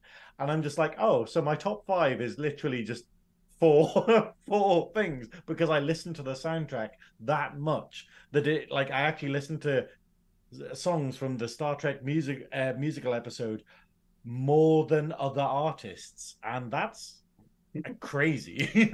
My Spotify was pretty much the same. It was like, here is your Wrapped. You listen to two hours worth of music, and I'm like, yeah, I need to use Spotify a little bit more. But um, it was uh, it was Picard season three soundtrack. It was Subspace Rhapsody, and then it was the theme tune for Strange New Worlds. And it's just like, but it did, like you said, tonight, it listed everything separately. So it was like, Yeah. "Uh, uh, composer, uh, uh, uh, composer, and it's like it's the same song. Why are you why are you duplicating? yeah, then why have you done that? But Yeah. but I, I just quite like it that I'm like, oh, so Subspace Rhapsody ruined my Spotify Wrapped, damn it. But uh, yeah, I listened to the I listened to that like so much that soundtrack, and that was it because that was what was scary. It wasn't just whether Star Trek could pull off a musical episode; it's whether the music would be good. And yet, we've got songs where we've got people, you know, like they're perfectly suited for like sort of drag performances and stuff like you know all kinds of things. Like people are probably going to be singing these on karaoke is the crazy thing. Like you know you could just pick up like one of them like sort of um i've totally forgotten uh you know like i'm the x. Loads of people would probably be singing that on karaoke or I was whatever. about to say at Star Trek Las Vegas, shall we just start singing "I'm the X" at the karaoke? You know just what's do what the crazy Um, you need to do at Lwaxana, Lwaxana Troi or Lwaxana Snatch. That that that's what Graham's going to be. I can be Homn. So we're here. So Jimmy, you, you are aren't you shorter than me though I can get platforms. It's fine. I can... you would So need platforms. You need a step ladder. Sorry, David. Go on. Remember you remember where you asked me earlier before we did this to uh because I said there was something that was gonna make everyone either mad or um Yeah. remember that one you told me to save it for the show? Yeah, the question um Oh yeah. I never finished Subspace Rhapsody. Did you not like it? I I don't know. Like Hmm. I like I'm not a musical person to begin with. Hmm. So like I will go back to Voyager's episode with the EMH when he's doing his when he's a little Yeah. that was fine, but I I'm not a big fan of the music that's out there to begin with today. Yeah. There's music today. Uh, but I'll give I'll give one thing though, it was creative. The way they did it, yeah. the, the even fact that they wanted to pull it off. Oh, you've gone quiet, It sounds boy. good. Paramount's like he's dissing some Subspace Rhapsody. Good lord. Your sound has gone, dear boy. Yeah, what's happened? Paramount have censored him. it's a YouTube being like sort of. it wouldn't be trekking up north without a slight bit of technical issues. Is it working? But it was cr- Yeah, it was there creative. Yeah, no, I, I, It was I, I, creative. But that's the joy of Trek. It's the fact of you know you can dislike stuff. You can like my uh, General Kirky, who we have on the podcast like occasionally. Like they didn't want to watch it. They were very much in the kind of oh, it's gonna be cringe and it's gonna be horrible. And then basically her husband like sat her down and went, no, no, we're watching this. And then she was like, oh, this is amazing. I really like that, and I hate musicals. And Yeah. you know, and we were like, wow, that's kind of impressive that it's actually made someone who hates musicals like like it. But then again, Yep. it's the you- you know, it's the fact of you just being like, oh, this isn't my thing at all. But I like that it's Trek and I like that it happened. And that that's like how I feel about Discovery, where I'm kind of going, I don't I don't want to I'm not saying it's like rubbish, I'm not saying it's stuff. It's not for me, but I'm glad that the people who like it have it and can enjoy it, you know? All Trek is good Trek, That's- except when Synoiz reviews it. And I get the voice notes. Oh, the, the only nitpicks I heard for Subspace Rhapsody for a lot of people said that maybe Christina Chong and Celia should have done more of the singing, than the other cast members who can't sing. Well, Christina Chong is well. an actual singer as well, and she her Yeah. she Exactly. her song was absolutely amazing. I mean, like I said, we had tomorrow, tomorrow, and tomorrow, which was Hmm. a fantastic episode where we did see La'an break for the first time, and we saw that this this tough, hard nosed, you know, augment descendant um, had feelings. Um, I also wanted to get your guys' opinions on possibly the greatest episode in 20 years. Those old scientists. Well, when, when we're talking, when we're talking about insane shit, Star Trek: Strange New Worlds attempted and then pulled off spectacularly. Yeah, th- This th- filled the this bingo was a card. doozy. Yeah, Yeah, it was uh, because a lot of us when they announced it in 2022, where they were like, "We're going to do a crossover with uh, Lower Decks," and everyone was just like, "But that's animated, and you're not." Um, but the Wait, way the way they did it, where they were just like, "Yeah, it's animated, and this isn't." Okay, moving on, and then it was just it's a portal, and then to just have Jack Quaid thrown into a portal where he's just, "Hey, you look so real," and then pass out, and that's how they acknowledged it. Very much like they did with the the whole Robert Duncan McNeill situation in Lower Decks, where they were just like, Yeah. "How are you going to handle this? This is a 35 year old debate." Oh, never mind, you've done it. Um, just gonna do it head yeah, first, basically. tackle it head first. It. But I, for me, where it's just like they were just, it was essentially a lower decks episode with a hint of Strange New Worlds, where you just had Captain Pike just like get these idiots off my ship. These people hmm. nerding out. Like I said at the time. Boimler and Mariner were just the Trekkies of the show, nerding out over every tiny little facet where they're like, oh, the Fleet Museum, when we nerded out, we got to see, oh, there's a little bit of the NX01 in this, and we can do that. And it's like, ha. And like Mariner nerding out to Uhura and uh, Boimler. you guys are great, but where's Uhura? Yeah. is one. oh, of my hi, you, you go, where's Uhura? And then Boimler going like, oh, Worf's honor. When he does that, in like, the oh, you don't know who that is. You don't know Yeah. who that is yet. Oh shoot!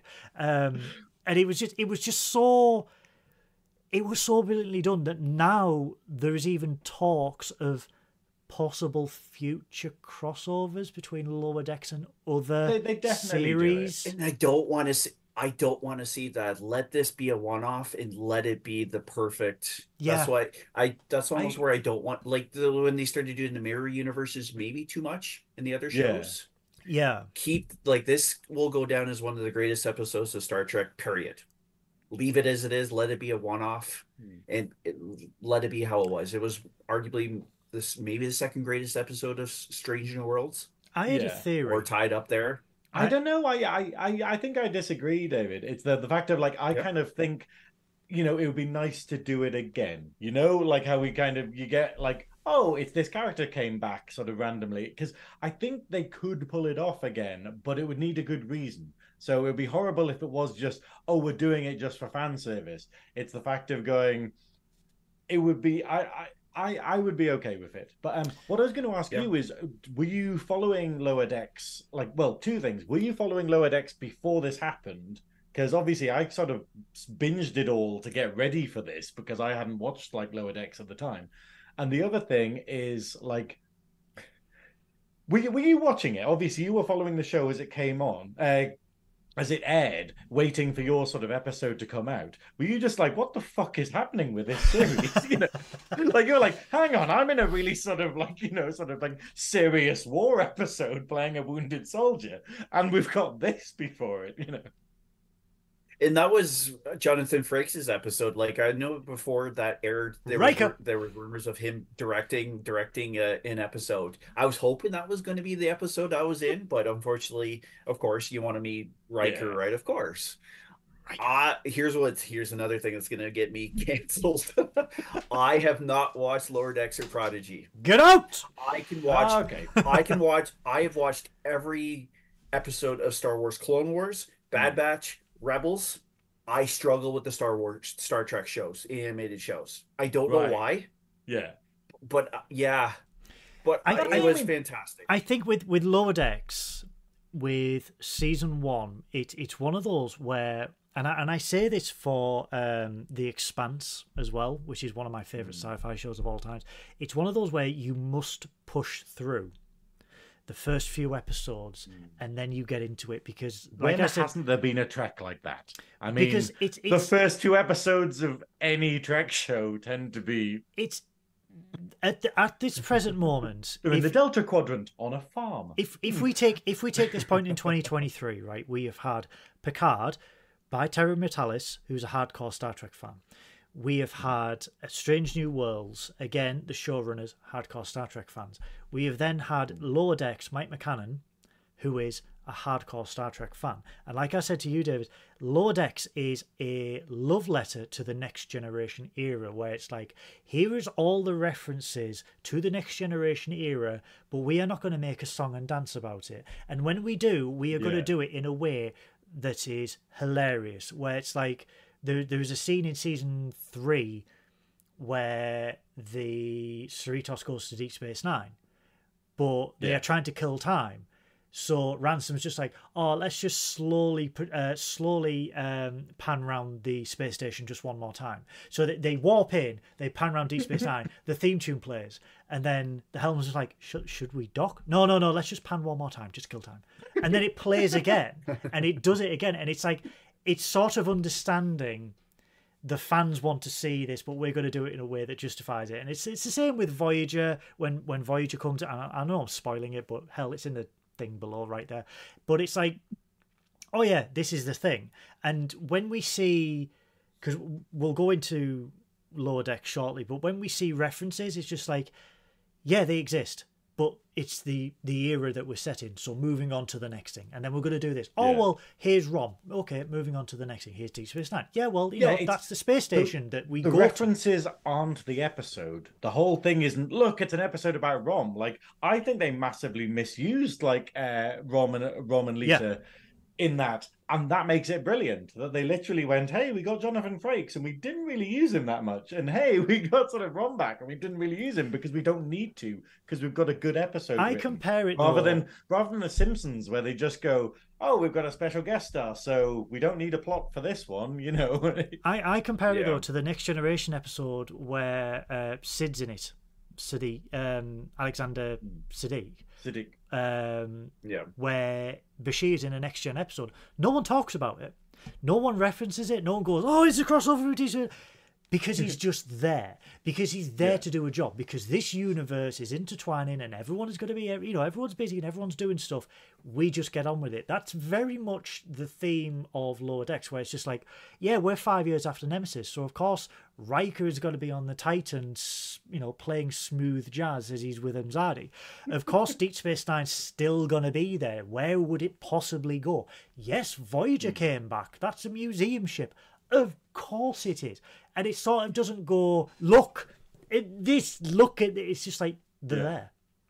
And Yeah. I, I, I with Sorry. with with strange new worlds it was like it was it was the ability it, i think it was then the ability of, of lower decks to nerd out in its own fandom without shoving it in its face where it's like hey these are travel back in time this is exactly how you fans would act if you saw the enterprise if you saw like when he goes on about Yeah. the uh the LCARS the computers where it's just like it's a pre-LCARS, da, da, da, da, da, da. and I'm just like, yeah, I would be the same thing if I was there. I would be Yeah. like, show me RCS thruster control. Oh my god, it's it's this person. That's how I would behave, and it was like, as I said, Lower Decks is a love letter to the next generation. This episode was a love letter to fans, where it's just like, we see you. This is how you would react, but the way they tied everything in to Star Trek Enterprise. And Star Trek Enterprise Yeah. was referenced all the way through Strange New Worlds, just no one saw it because the Ready Room had the NX01, it had the Phoenix, always hmm. right there. And then to mention it in this episode where it's just like, you know, Uhura's hero was Hoshi Sato. Um, Yeah, And- that, that was a big revelation for me. I loved that. and when they went to, who was it, high school? Was it um, Travis Mayweather High School? and stuff like that. Yeah. And I'm just like, why, why have you not mentioned Trip? Please, Trip's tips. I whole reason would got love. I think. I think Stranger Worlds, if they ever did this, I would love to see Jolene Blalock come back and play an older T'Pol, Mm. So, just like they did in that ep- crossover episode, that like future episode of when they were fighting the. Uh, yeah, I loved bring her, give her a few minutes to shine. tangent. She'd be an older T'Pol.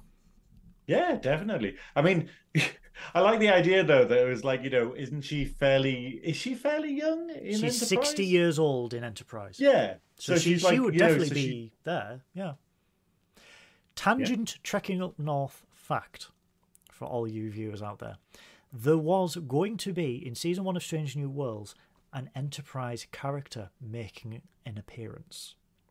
Really? Oh. Does anyone know who I wonder. is? Uh, is it? Is it? Wouldn't be T'Pol. Nope. Maybe T'Pol. No. Do you want me to tell you? I, I, I I was. I'm gonna say the dog, and I'm like, oh, the dog dies. Oh, Porthos. Mm. Doctor It'd be amazing though. if it was. Dr. Dr. Phlox. Phlox, the Denobulan, was going to be in Strange New Worlds season one. However, um, John Billingsley turned down the role because he felt the role was Mm. not uh, suit his character, and he didn't want to be in Star Mm. Trek at the time. However, there are now murmurings that Yeah. potentially he may come back in season three, and I think. I think for it'd be me, good to just get him for a bit, like just have him as a cameo. I like, think like, it's like we're saying with Lower Decks, where we're just Yeah. going, "Oh, we've got Rom for an episode." I think it'd be great just to be like, "Hey, we've gone to a place. Oh, and Phlox is the guy," and and that would be amazing. it's I'd love suitable it's it's suitable for uh, a few reasons in beta canon captain archer jonathan archer Mm. scott bakula he passed away the day after i believe the enterprise was launched the 1701 enterprise was launched Mm. dr phlox obviously denobulan can last hundreds of years and T'Pol can last That's what happens when you have that many wives and husbands. well That's it. it keeps you young um, Why Mormons are immortal, practically. Immor, I- I suspect. immortal. Um, Immortal.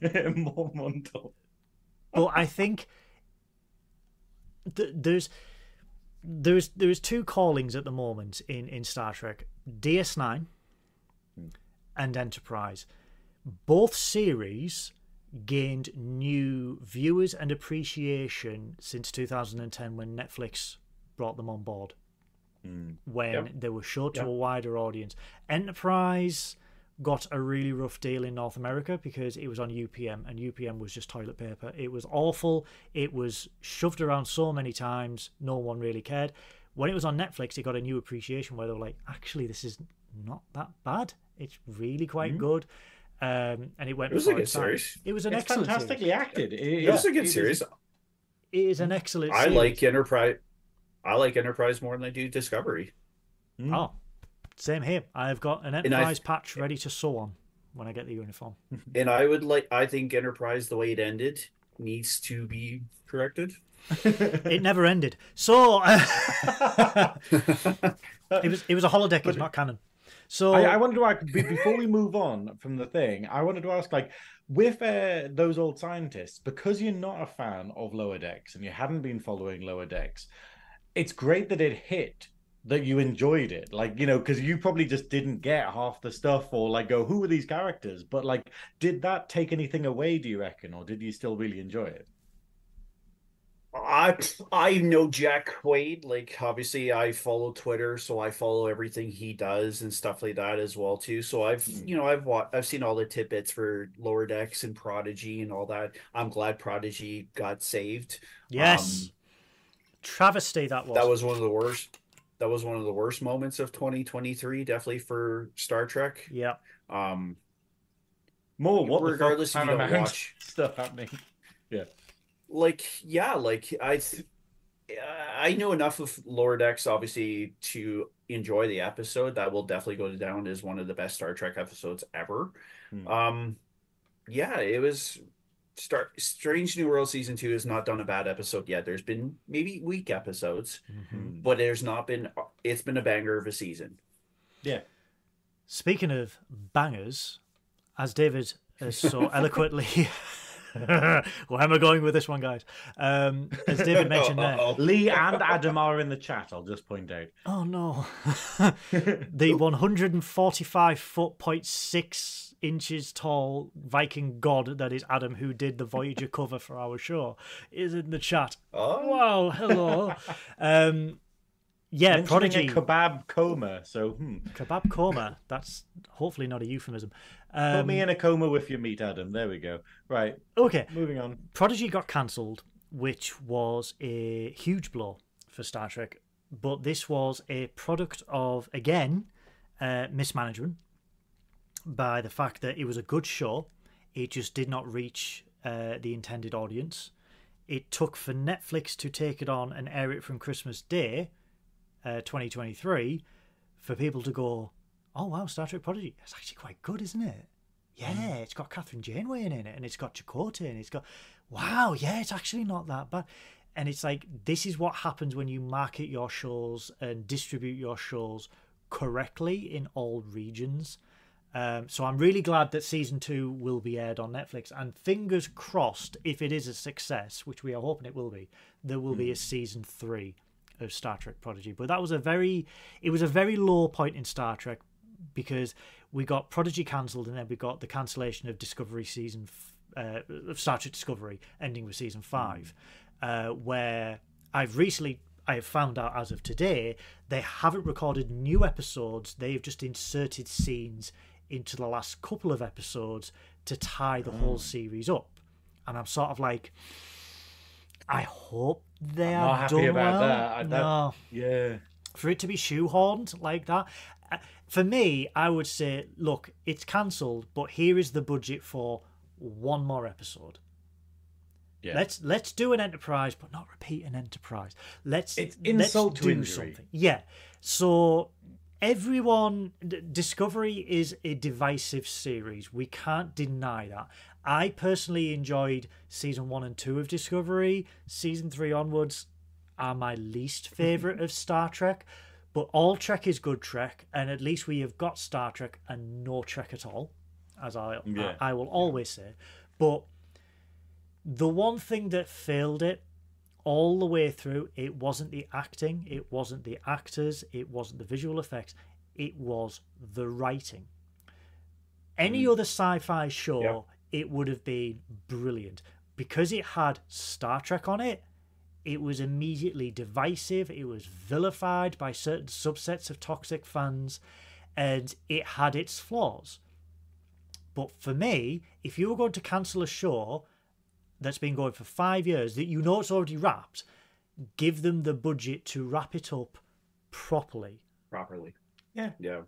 I mean, it's the sort of thing of Discovery might not have been the story that we were wanting them to tell, but let them tell their story. Like let, Let them, them wrap, wrap their thing up. up. The- exactly like we had with Enterprise, where we're like going, "Hey, can can can we see the end of the arc?" It's like someone coming in and turning your own TV off and just being like, "Hang on, I was watching that." Like, you know, it, it's it's unfair, you know, to not just go because most things get a season where they get a warning, where they go, "Hey, I know we said seven seasons, but actually, you know, they're, you know, like, and they didn't. Same But even Enterprise, Enterprise, they didn't yeah. get a warning to go, oh yeah, cool. No, you, you No, don't- they no. didn't even get four episodes to wrap it up. With, with Enterprise, they found out during the filming of part one in The Mirror Darkly. So then the writers' room were like, shit, we have got like a seven season plan. We were going to do the Romulan War. We were going to do the Birth of the Federation. And then we're like, oh, we- we're just going to have to do a holodeck. That's the only way. We, we're going to have to flash forward and do everything like that. Um, with Discovery, it had already finished filming. It was wrapped. Principal photography was done. They were in editing, and then they got the call from Paramount to go, "You're cancelled." Now, They've already Yeah. put Michael Burnham back in a cocoon. but They're it just like, oh, we can't wake them up this early. but it shows But that you don't want to. it's the lack of, uh, excuse the pun, faith that they had, where it's just like, we are going to end you, but we will give you the budget for an episode. Or Yeah. if push comes to shove, and in an ideal world, we will give you a long trek. So we've got a Section 31 long trek. We will give Discovery a long trek to wrap it up.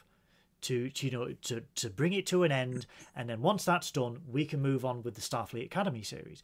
They cancelled Discovery, and then announced the Starfleet uh, Star uh, Academy series, which everyone believes is set in the 31st century. So we're like, so you're not allowing them to wrap up, but then you were continuing in the same era with some of the same characters in the same setting.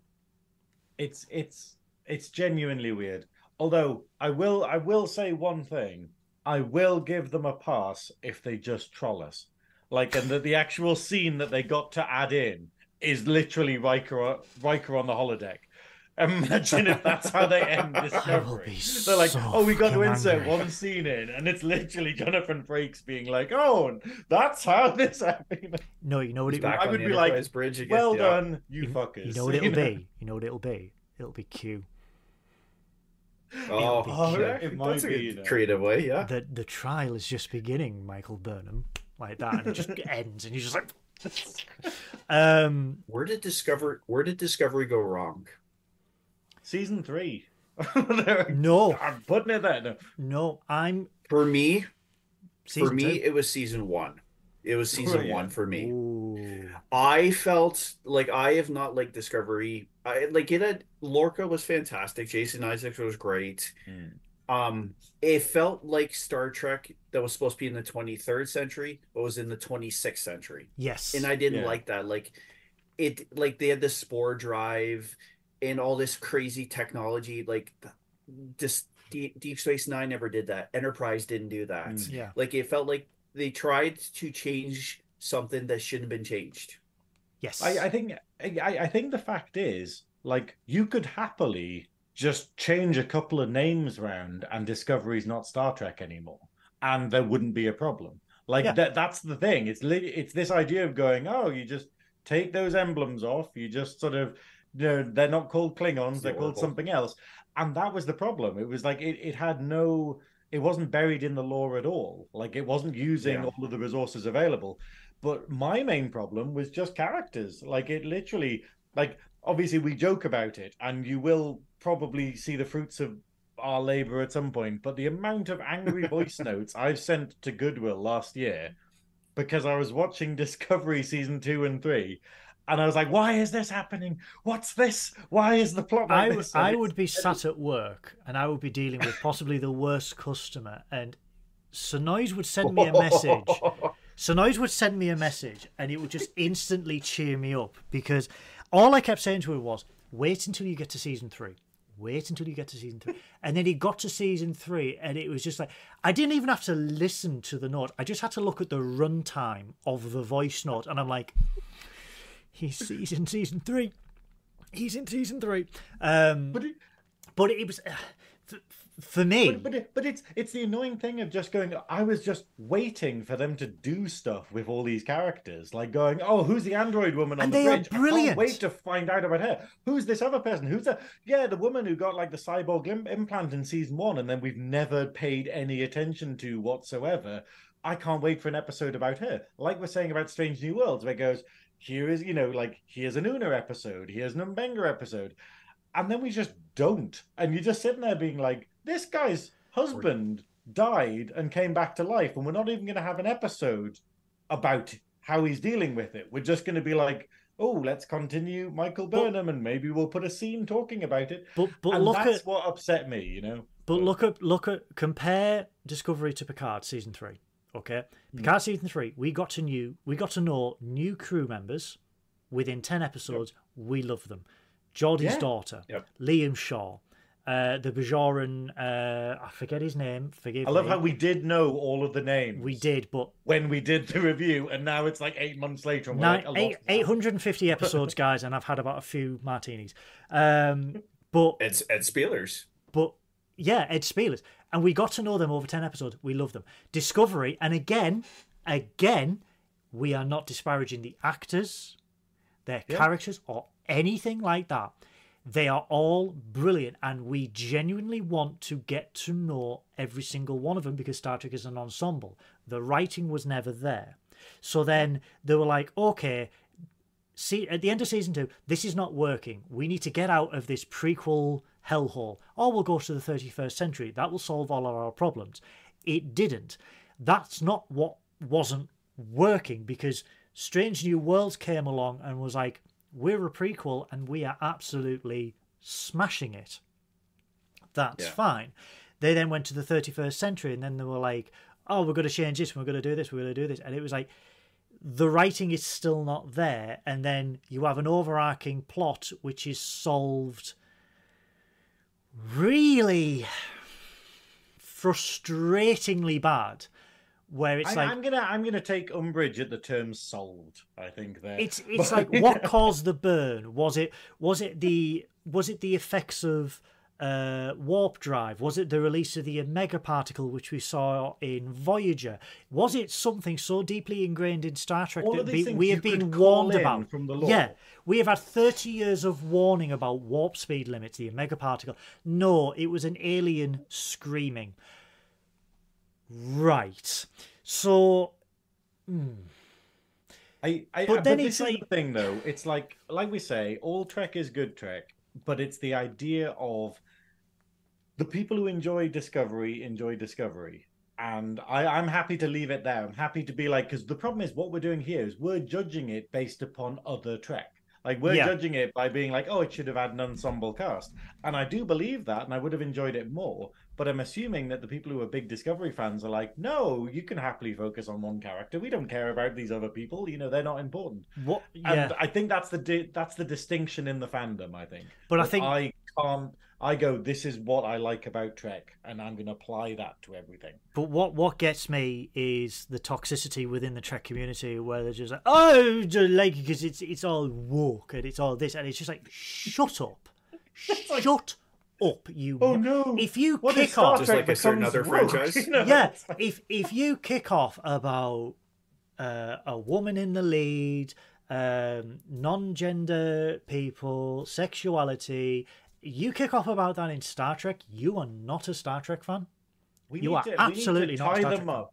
We need to tie them up like uh, the Clockwork Orange thing, where their eyes open and make them watch the original series episode with the black and white people, and just be like, you know, just be like, this is the thing. This Or the season three is finale. the Mandela effect. Yeah, you know? the season three finale. I can't be a captain because I'm a woman. Mm, this is 2360, 2266.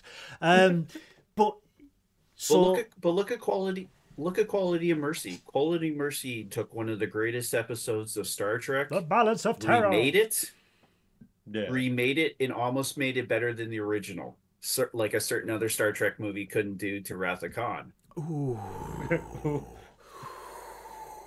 Sorry, JJ Abrams is on the phone. Hello. I can hear the lens flares. Ah!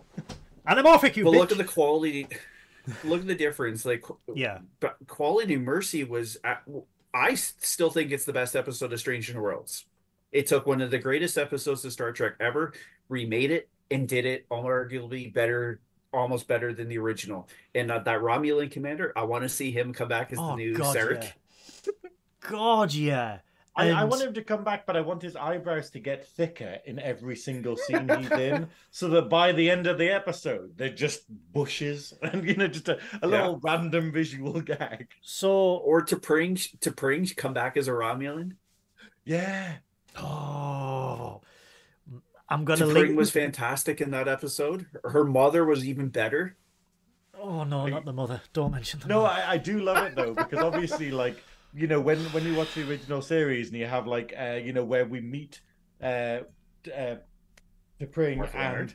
and you know Oh, where where we meet her and loads of people are like, oh, she's such a bitch, and I can't believe she sort of like does that to Spock and whatnot.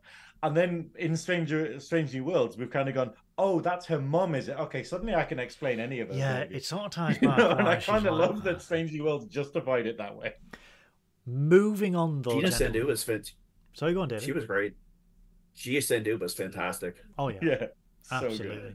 Um, moving, uh, because it's been two hours since we I think we lost. Yeah, It's that's been true. two We haven't hours. even- okay, so lower decks happened, right? That's cool. Low, Uh, lower deck, Decks lower is deck, se- Yeah, lower right, deck season cool. four. Uh, lower deck season four.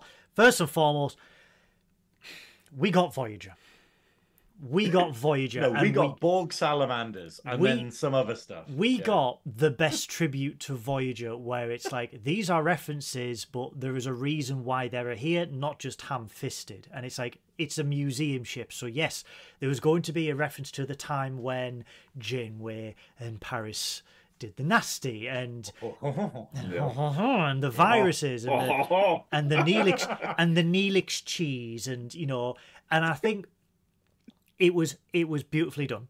Seeing Voyager yeah. again for the second time Yeah. this year in a Star Trek show yeah. was brilliant. Um, it was fantastically done. But let's just get on to episode two, the Moopsie yeah. which is a cultural phenomenon in Star Trek now. And I've seen memes where it's just like, oh, this is just all I'm talking about, the Moopsie. No, this was, again, this is where Paramount tripped up because Paramount should have saw this and went, people are going to want these.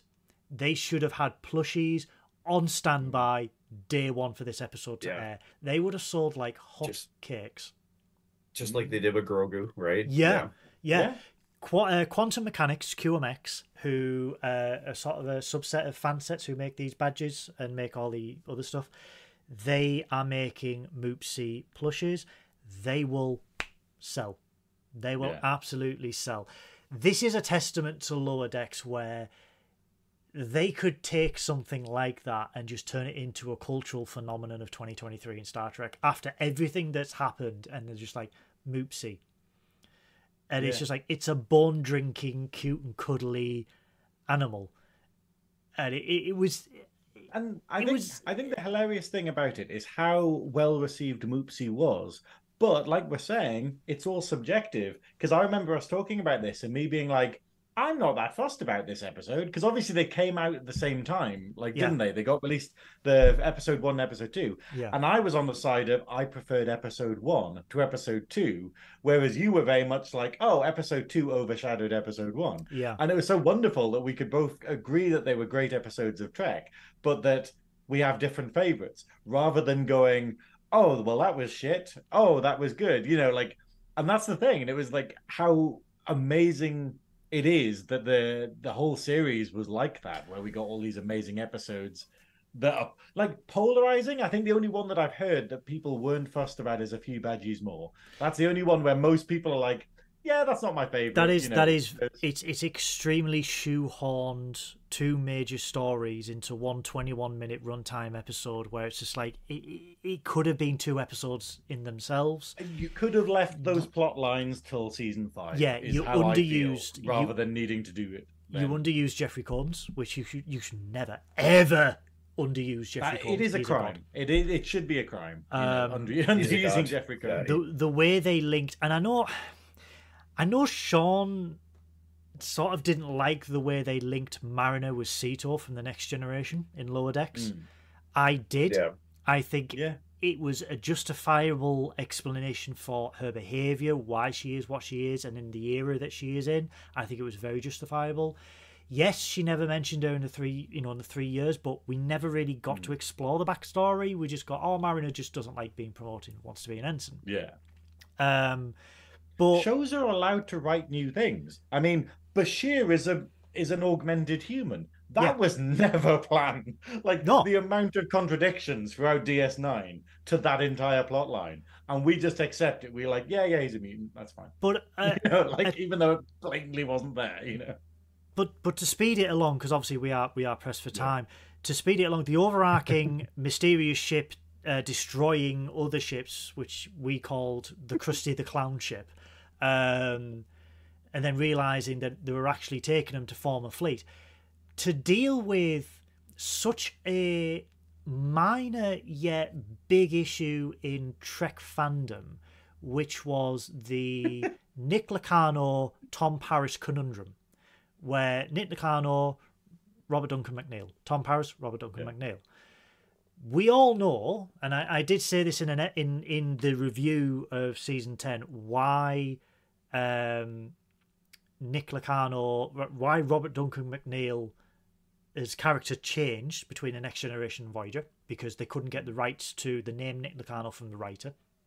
Um, Yeah. they did it well in season ten of Lower Decks, where the where Rutherford's just like, he looks like Tom Paris, and Boimler's just like, I don't see it. No, but seriously, he, he looks like him. No, I don't see it. He sounds like him. I, I don't hear it. That is literally Tom Paris. No, I don't really see it. And then they just, you know, a thirty a thirty year old conundrum, a thirty year old plot hole in Star Trek, and they deal with it in thirty seconds so brilliantly, and then never talk about it ever again. Well, yeah, I, I, it's Yeah. and and we've got that, but also I just want to point out the amount of extra world building we get in this season of Lower Decks. Like Oh. I would, I would very much, David, I would very much ask you to watch Lower Decks season four. Is it season four? Is it season four? Season four. Yeah, season four. Just simply for the amount where it just goes, hey, we're going to do an episode about uh, the Orions. We're going to do an episode about being on Ferenginar and stuff. And then the amount that they've been able to just go, hey, this has never been answered before, but here's this and here's this and here's more rules of acquisition. Yeah. And you're like, it's great that you know, and it, and that's just that's not the whole episode. It's like there, there's a plot in the episode, there's characterization in the episode, but then it still adds more Trek to Trek. if you can push Yeah. if you can push That's- past the the animation style and treat it as another season in the TNG era you'll sit there and go they've not obviously they they progress the era but they evolve the world they enhance the world because like I said earlier on they exist in that era. They explore that era. They don't say, "Oh, there's a new species. There's this new species." They're like, "Oh, well, we're going to see. enough. We're going to see. We're We going to see the Orions. species. Yeah, we're going to go to this starbase. We're going to go see the Orions. We are going to go to Ferenginar. They sort of, it's like, this is probably going to be a really crap analogy. Lower Decks is like the ultimate side quest in Star Trek, where it's like you've got the main quest, which is TNG, DS9, Voyager. Lower Decks is like, okay, so you've got the main storyline.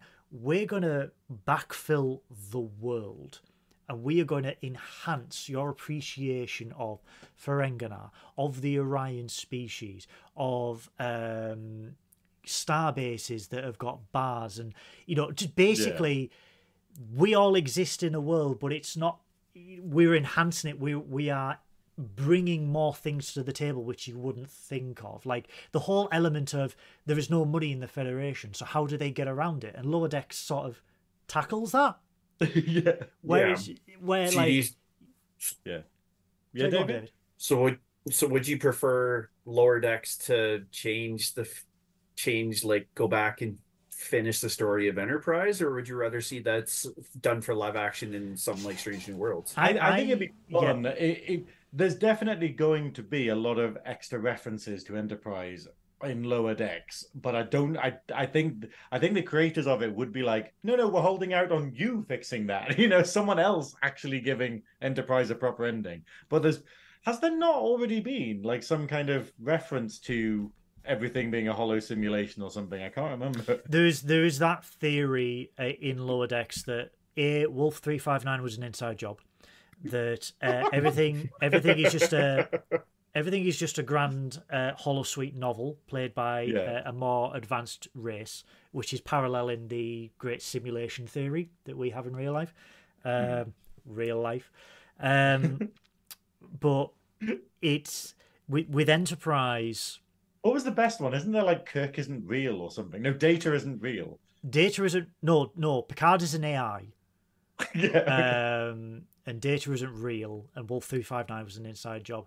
But go, going back to to Enterprise, like There's so much fun stuff, like David. Even if you don't like animation, just close your eyes and listen to the nonsense. going it. Going back brilliant. to I love animations. I just struggle. I just struggle. Like yeah, like I said, I could watch all the Star Wars animated stuff, but Yeah. I, maybe it's just my ADD. I didn't finish Again, I'm Bad busy. Batch. It does improve in season two. They they the, the modeling of the exterior shots of the Cerritos and stuff.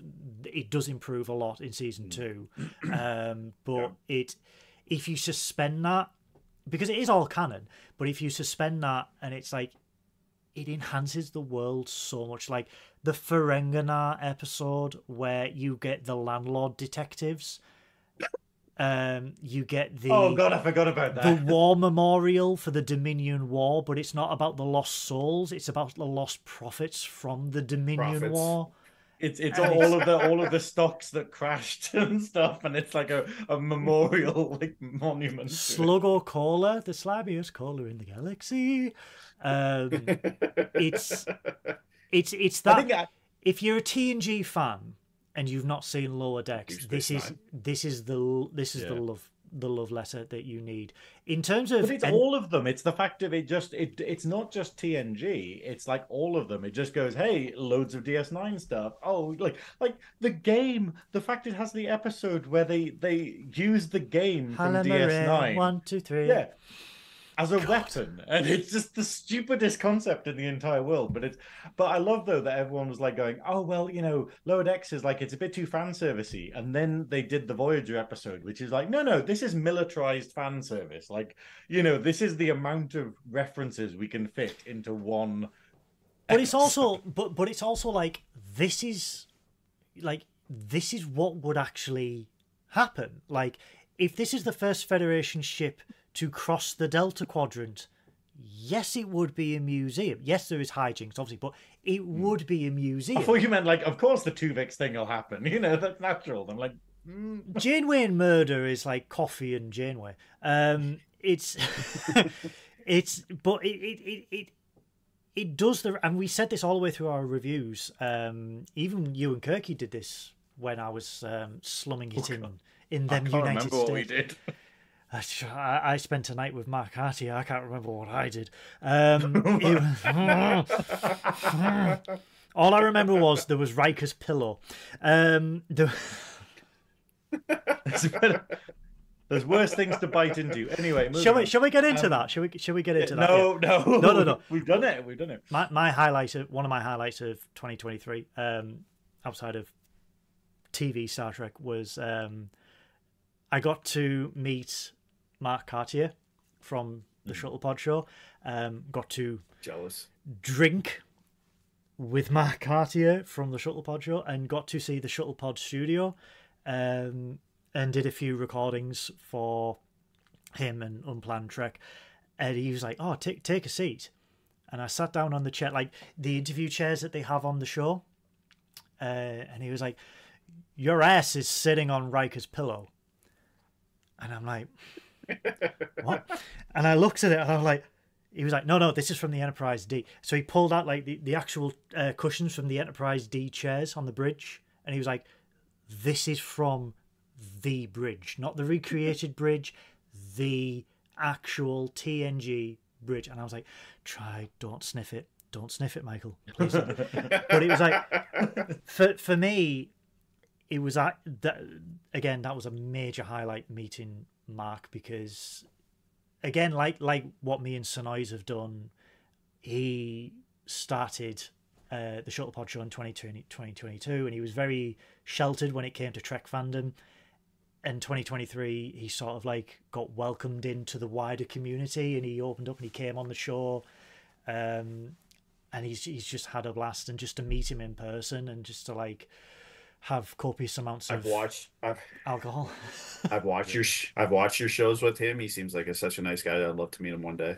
He's I love him to he's, bits. he's, he's really fun. I, I Like, genuinely it's- love But it. you all, you all have, have made like I watched your charity stream. You guys have done so good for yourself. You've done you've made so many good friends. Your charity stream, you know, they all supported. We all supported you.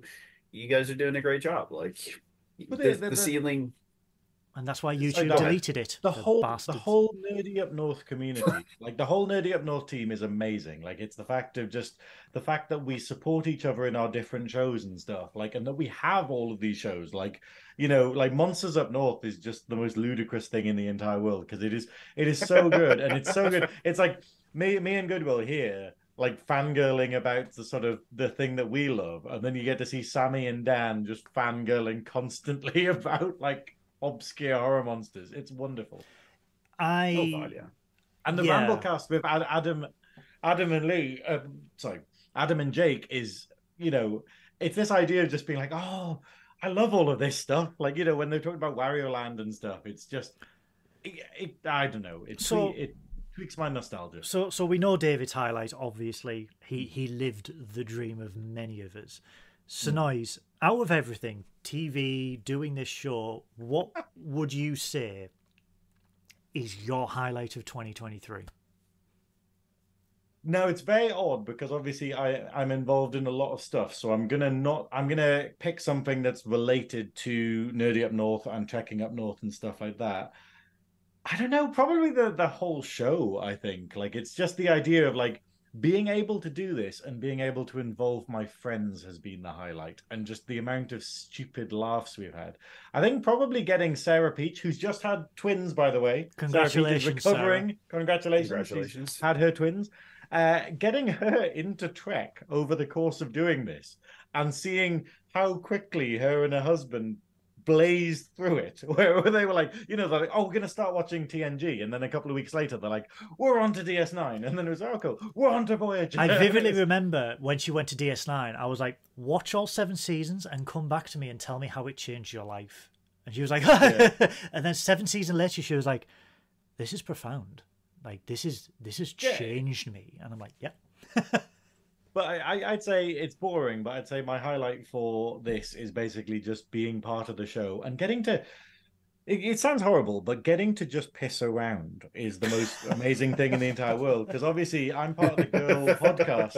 I'm part of the Girl podcast, G U R L uh, global.com.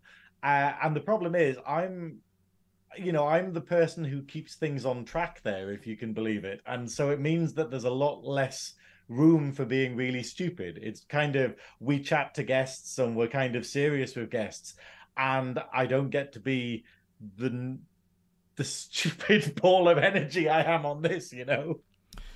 and so it's it's wonderfully therapeutic to come on here and just be like, I'm talking about something I like, and there are no rules effectively. I it's it's really it's really difficult for me because there has been 2023 was extreme highs and extreme lows for obvious reasons as we well know in terms of the highlights i think having the ability to do this show I was I was a hermit. I was an anxiety riddled hermit for the longest time, and I would never ever imagine sharing my love of Trek with anyone in the world. Everyone, like people who knew me, knew I was a Trekkie, but I would never go to this degree. And in 2022, Paul asked me to do a a Star Trek podcast, just a general. Oh, let's just talk about Star Trek. And then it was like it was like something ignited within me and then i plucked up the courage last year and i was like i'd really want to do a, a podcast reviewing star trek picard and me and Sunrise got together and i mean i remember that first episode where like we didn't know what the hell we were doing. Everything was ropey and porky. It was beyond adequate. It was less than adequate. And just Uh, and and just it hasn't really improved, really. well, I mean, the the graphics have got better, but um, the to to do this with a friend I love dearly, who has been with be with me, us today, sadly. who's who's who's be- yes, um, who's been with it, you know, Synoiz has been with me through death and life.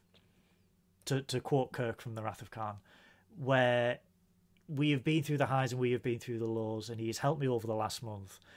But to to open up about my love of Trek, share it with friends, get people into Star Trek, which I never thought would ever be impossible. But to then We're connect part of the problem. but to connect with people around the world has been mind blowing because let's not forget, guys, David's in Canada.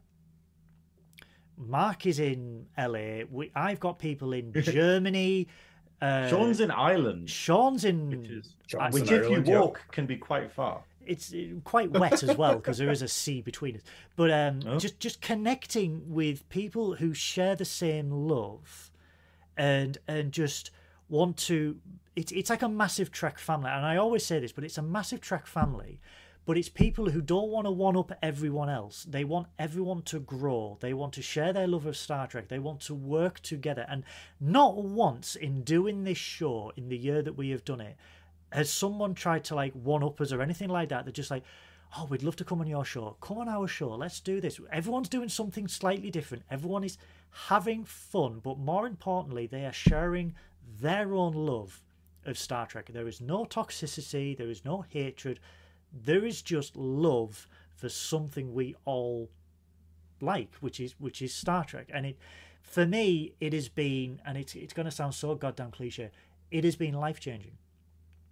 It has been absolutely life changing. The confidence I have got, the ability to do stuff that I paid so much fucking money at university to do again is nice.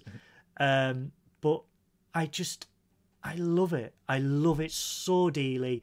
Yes, my highlight is the Enterprise D for Trek, but as 2023, doing this show, making friends with with David, with Sean, with getting shit faced with Mark never again. But um Charity stream. the charity Yeah, stream, charity Friend.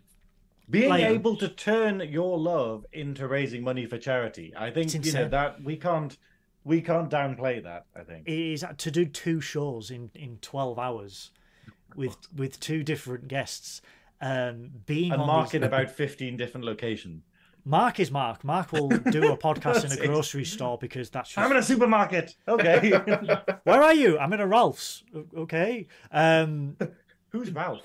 Yeah. Why are you winning? Um, but it's uh, that has been my overall highlight of of 2023. I, think it's better. It- There's big it- things coming in 2024. That's all I'm going to say. I am not going to say any more than that. Mhm. I'm Yep. very much looking forward to spending more Fridays with dear old Synoiz. And We, hopefully David I- will come back for another episode. hopefully, yeah, we'll de- definitely have David back. I'm on. I'm interested. Can I say one quickly as well too? It's not, Absolutely. it's not even me being on Star Trek. The love and support I've gotten from all you, like I'm a background actor. I am not important to the to the movies and productions I've been on. Unfortunately, like the, the support you all have given me that I can go do podcasts on. You guys, Captain Squadron, Strange New Pod, the one I did for Thanksgiving. Like I appreciate everything and all the friendships I made with you guys. Is this, this, this arguably this has been a bigger moment for me than doing Star Trek. Like Mm. who would have think I would never have thought a year ago a background actor from Canada um would be doing podcasts for you guys and everyone else. I and I, I really appreciate this. This has meant a lot to everybody. It's so good, but I think we need to uh, wrap things up. But what I want to do before we wrap things up is because I don't actually think, being our special guest, that we've asked you enough questions. So I was thinking because we have we're, what time we're on? We're like we've been on for Too nine long, hours. or- but go on. yeah, too long. Three Well, uh. This I is directed going, by can I- James Cameron. It's fine. Go on. Can I do a quick fire question round with you, David? Go for it. Okay, cool. So what we're going to do is we're going to get down to the nitty gritty. We're going to get the the core of your being in these questions. Okay. So yeah, just answer as quickly as you can. Let's speed through these because, like we say, nine hours. Okay, cool. Okay, cool. Okay, you ready? Oh, let's go. You ready? Okay, cool. Okay. Uh, favorite color? Red. Hometown. Say that again. Hometown. Hometown? Yeah. Uh t- technically Timmins, Brantford is my hometown. Okay. How many ears do I have? How many ears do you have? Two. Close enough. Best Ferengi. Uh Ah, Liquidator Brunt. Eh, Quicker, quicker. We need to get through these. Quicker, quick. Uh, Sorry. Cross onto ostrich? Skip. The, the first thing that comes in your mind. Okay, favorite captain. Picard. Oh, Okay, is Swansea a real place? Yes. Honk. Oof. Can't say. Too many. Is Data a person or the property of Starfleet? Person. Dogs or cats? Dogs or cats? Mm. Dogs. Mice or eggs? Eggs. Insects or Einstein's theory of relativity? Einstein's theory of relativity. How many fingers am I holding up? Three. It was 14. Romulan ale or blood wine? Blood wine. Favorite Pokemon? Charizard. 15 minus 9. Oh my god. Uh six? Oh my god. But Debbie? Oh, 15 plus nine. Sorry, I'm getting a I'm getting an echo. No, no, I made it up. Getting- But uh, who would win in a fight between Kirk and Picard? Kirk. Okay. Coffee black or Earl Grey hot? Ooh. Coffee black. What animal makes this noise? Sorry, I'm getting it distorted. I'm getting a lag. I'm if I missed it. Oh, that's fine. It was Say close it enough. again. There we go. Okay. Country music or country and western films?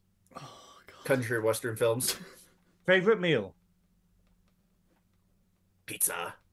Is Garak just a simple tailor? Definitely not. Was that a lie? Definitely not. Okay. Finally, how would you handle a duck at your wedding who's hooped up on Protocol 12?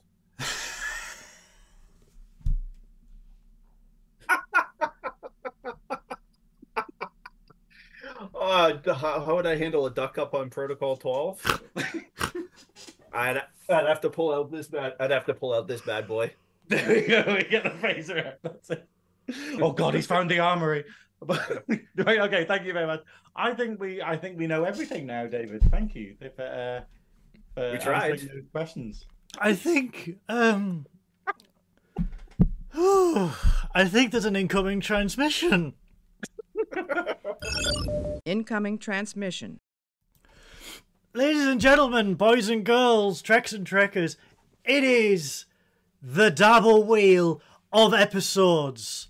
All hail Leeta, praise be to the FCA and Quark's Bar and Grill Emporium franchise LLP.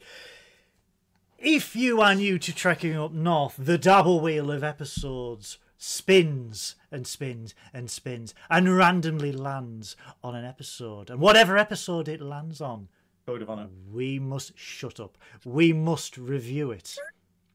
Unless it's Code of Honour, in which I burn everything to the ground. Um, It's coming.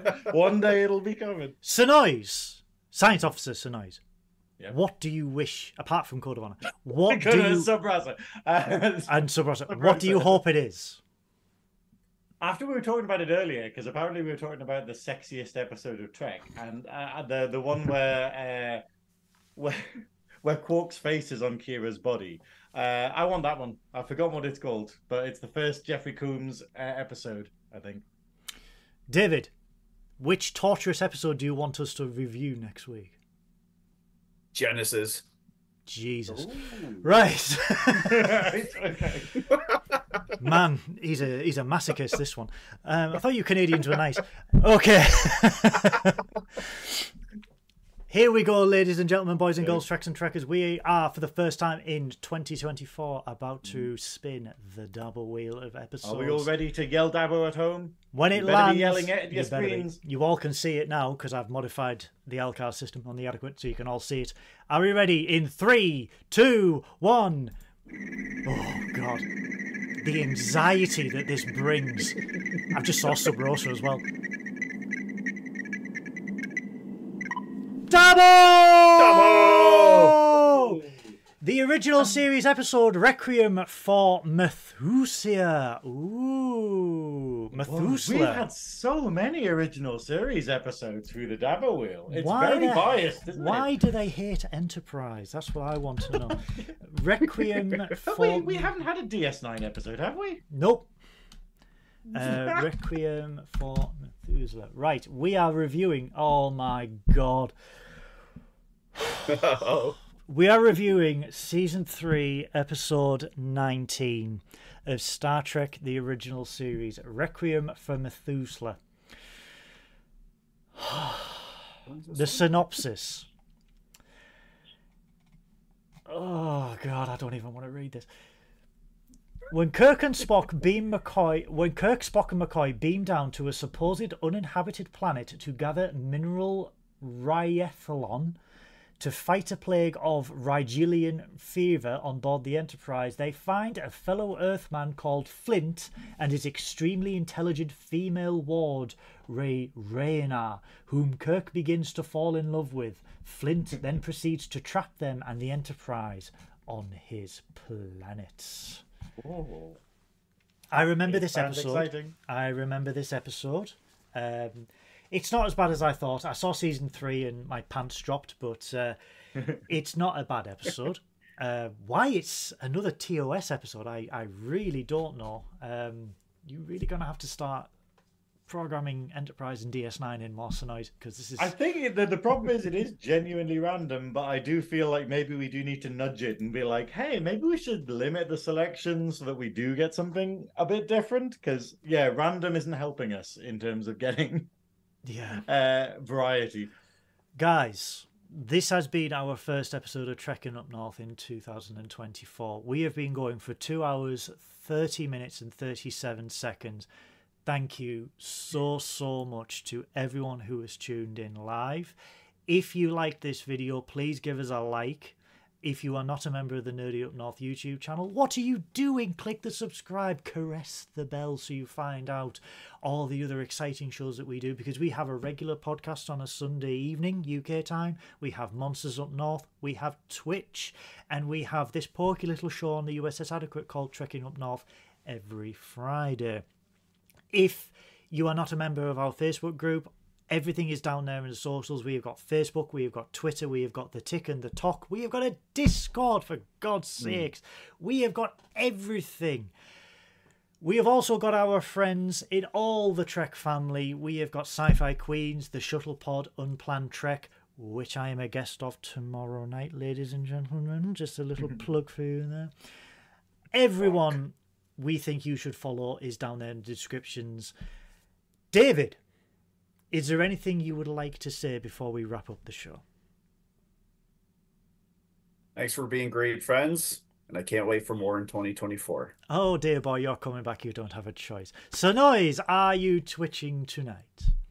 I will be. I need to go to the toilet first, but I will be on Twitch after this, uh, and it's exciting. And also, I need to give a quick shout out because my game is getting re-released tomorrow, which I'm very happy about. Warhammer: The Old World comes out tomorrow, so hilariously, I'm doing. I've got a very busy day tomorrow, but I will be queuing outside of Games Workshop or Warhammer. Uh, at like 9 a.m. in the morning in order to make sure that my pre-order gets in, which is ludicrous because it'll gonna feel like being a kid again. This is before yeah. he has a pizza party with me because I am 36 years old and I still have pizza parties for my birthday. So, Hey, it's a great thing. And also, next, if anyone who's watching this is coming to uh, RuPaul's Drag Con in London uh, next weekend, I will be there. So I'll be there Friday, Saturday, Sunday, and yeah, it'll be really good. So guys, yeah, this has been an episode of Trekking Up North. I am Captain Goodwill. He is Science Officer Synoiz.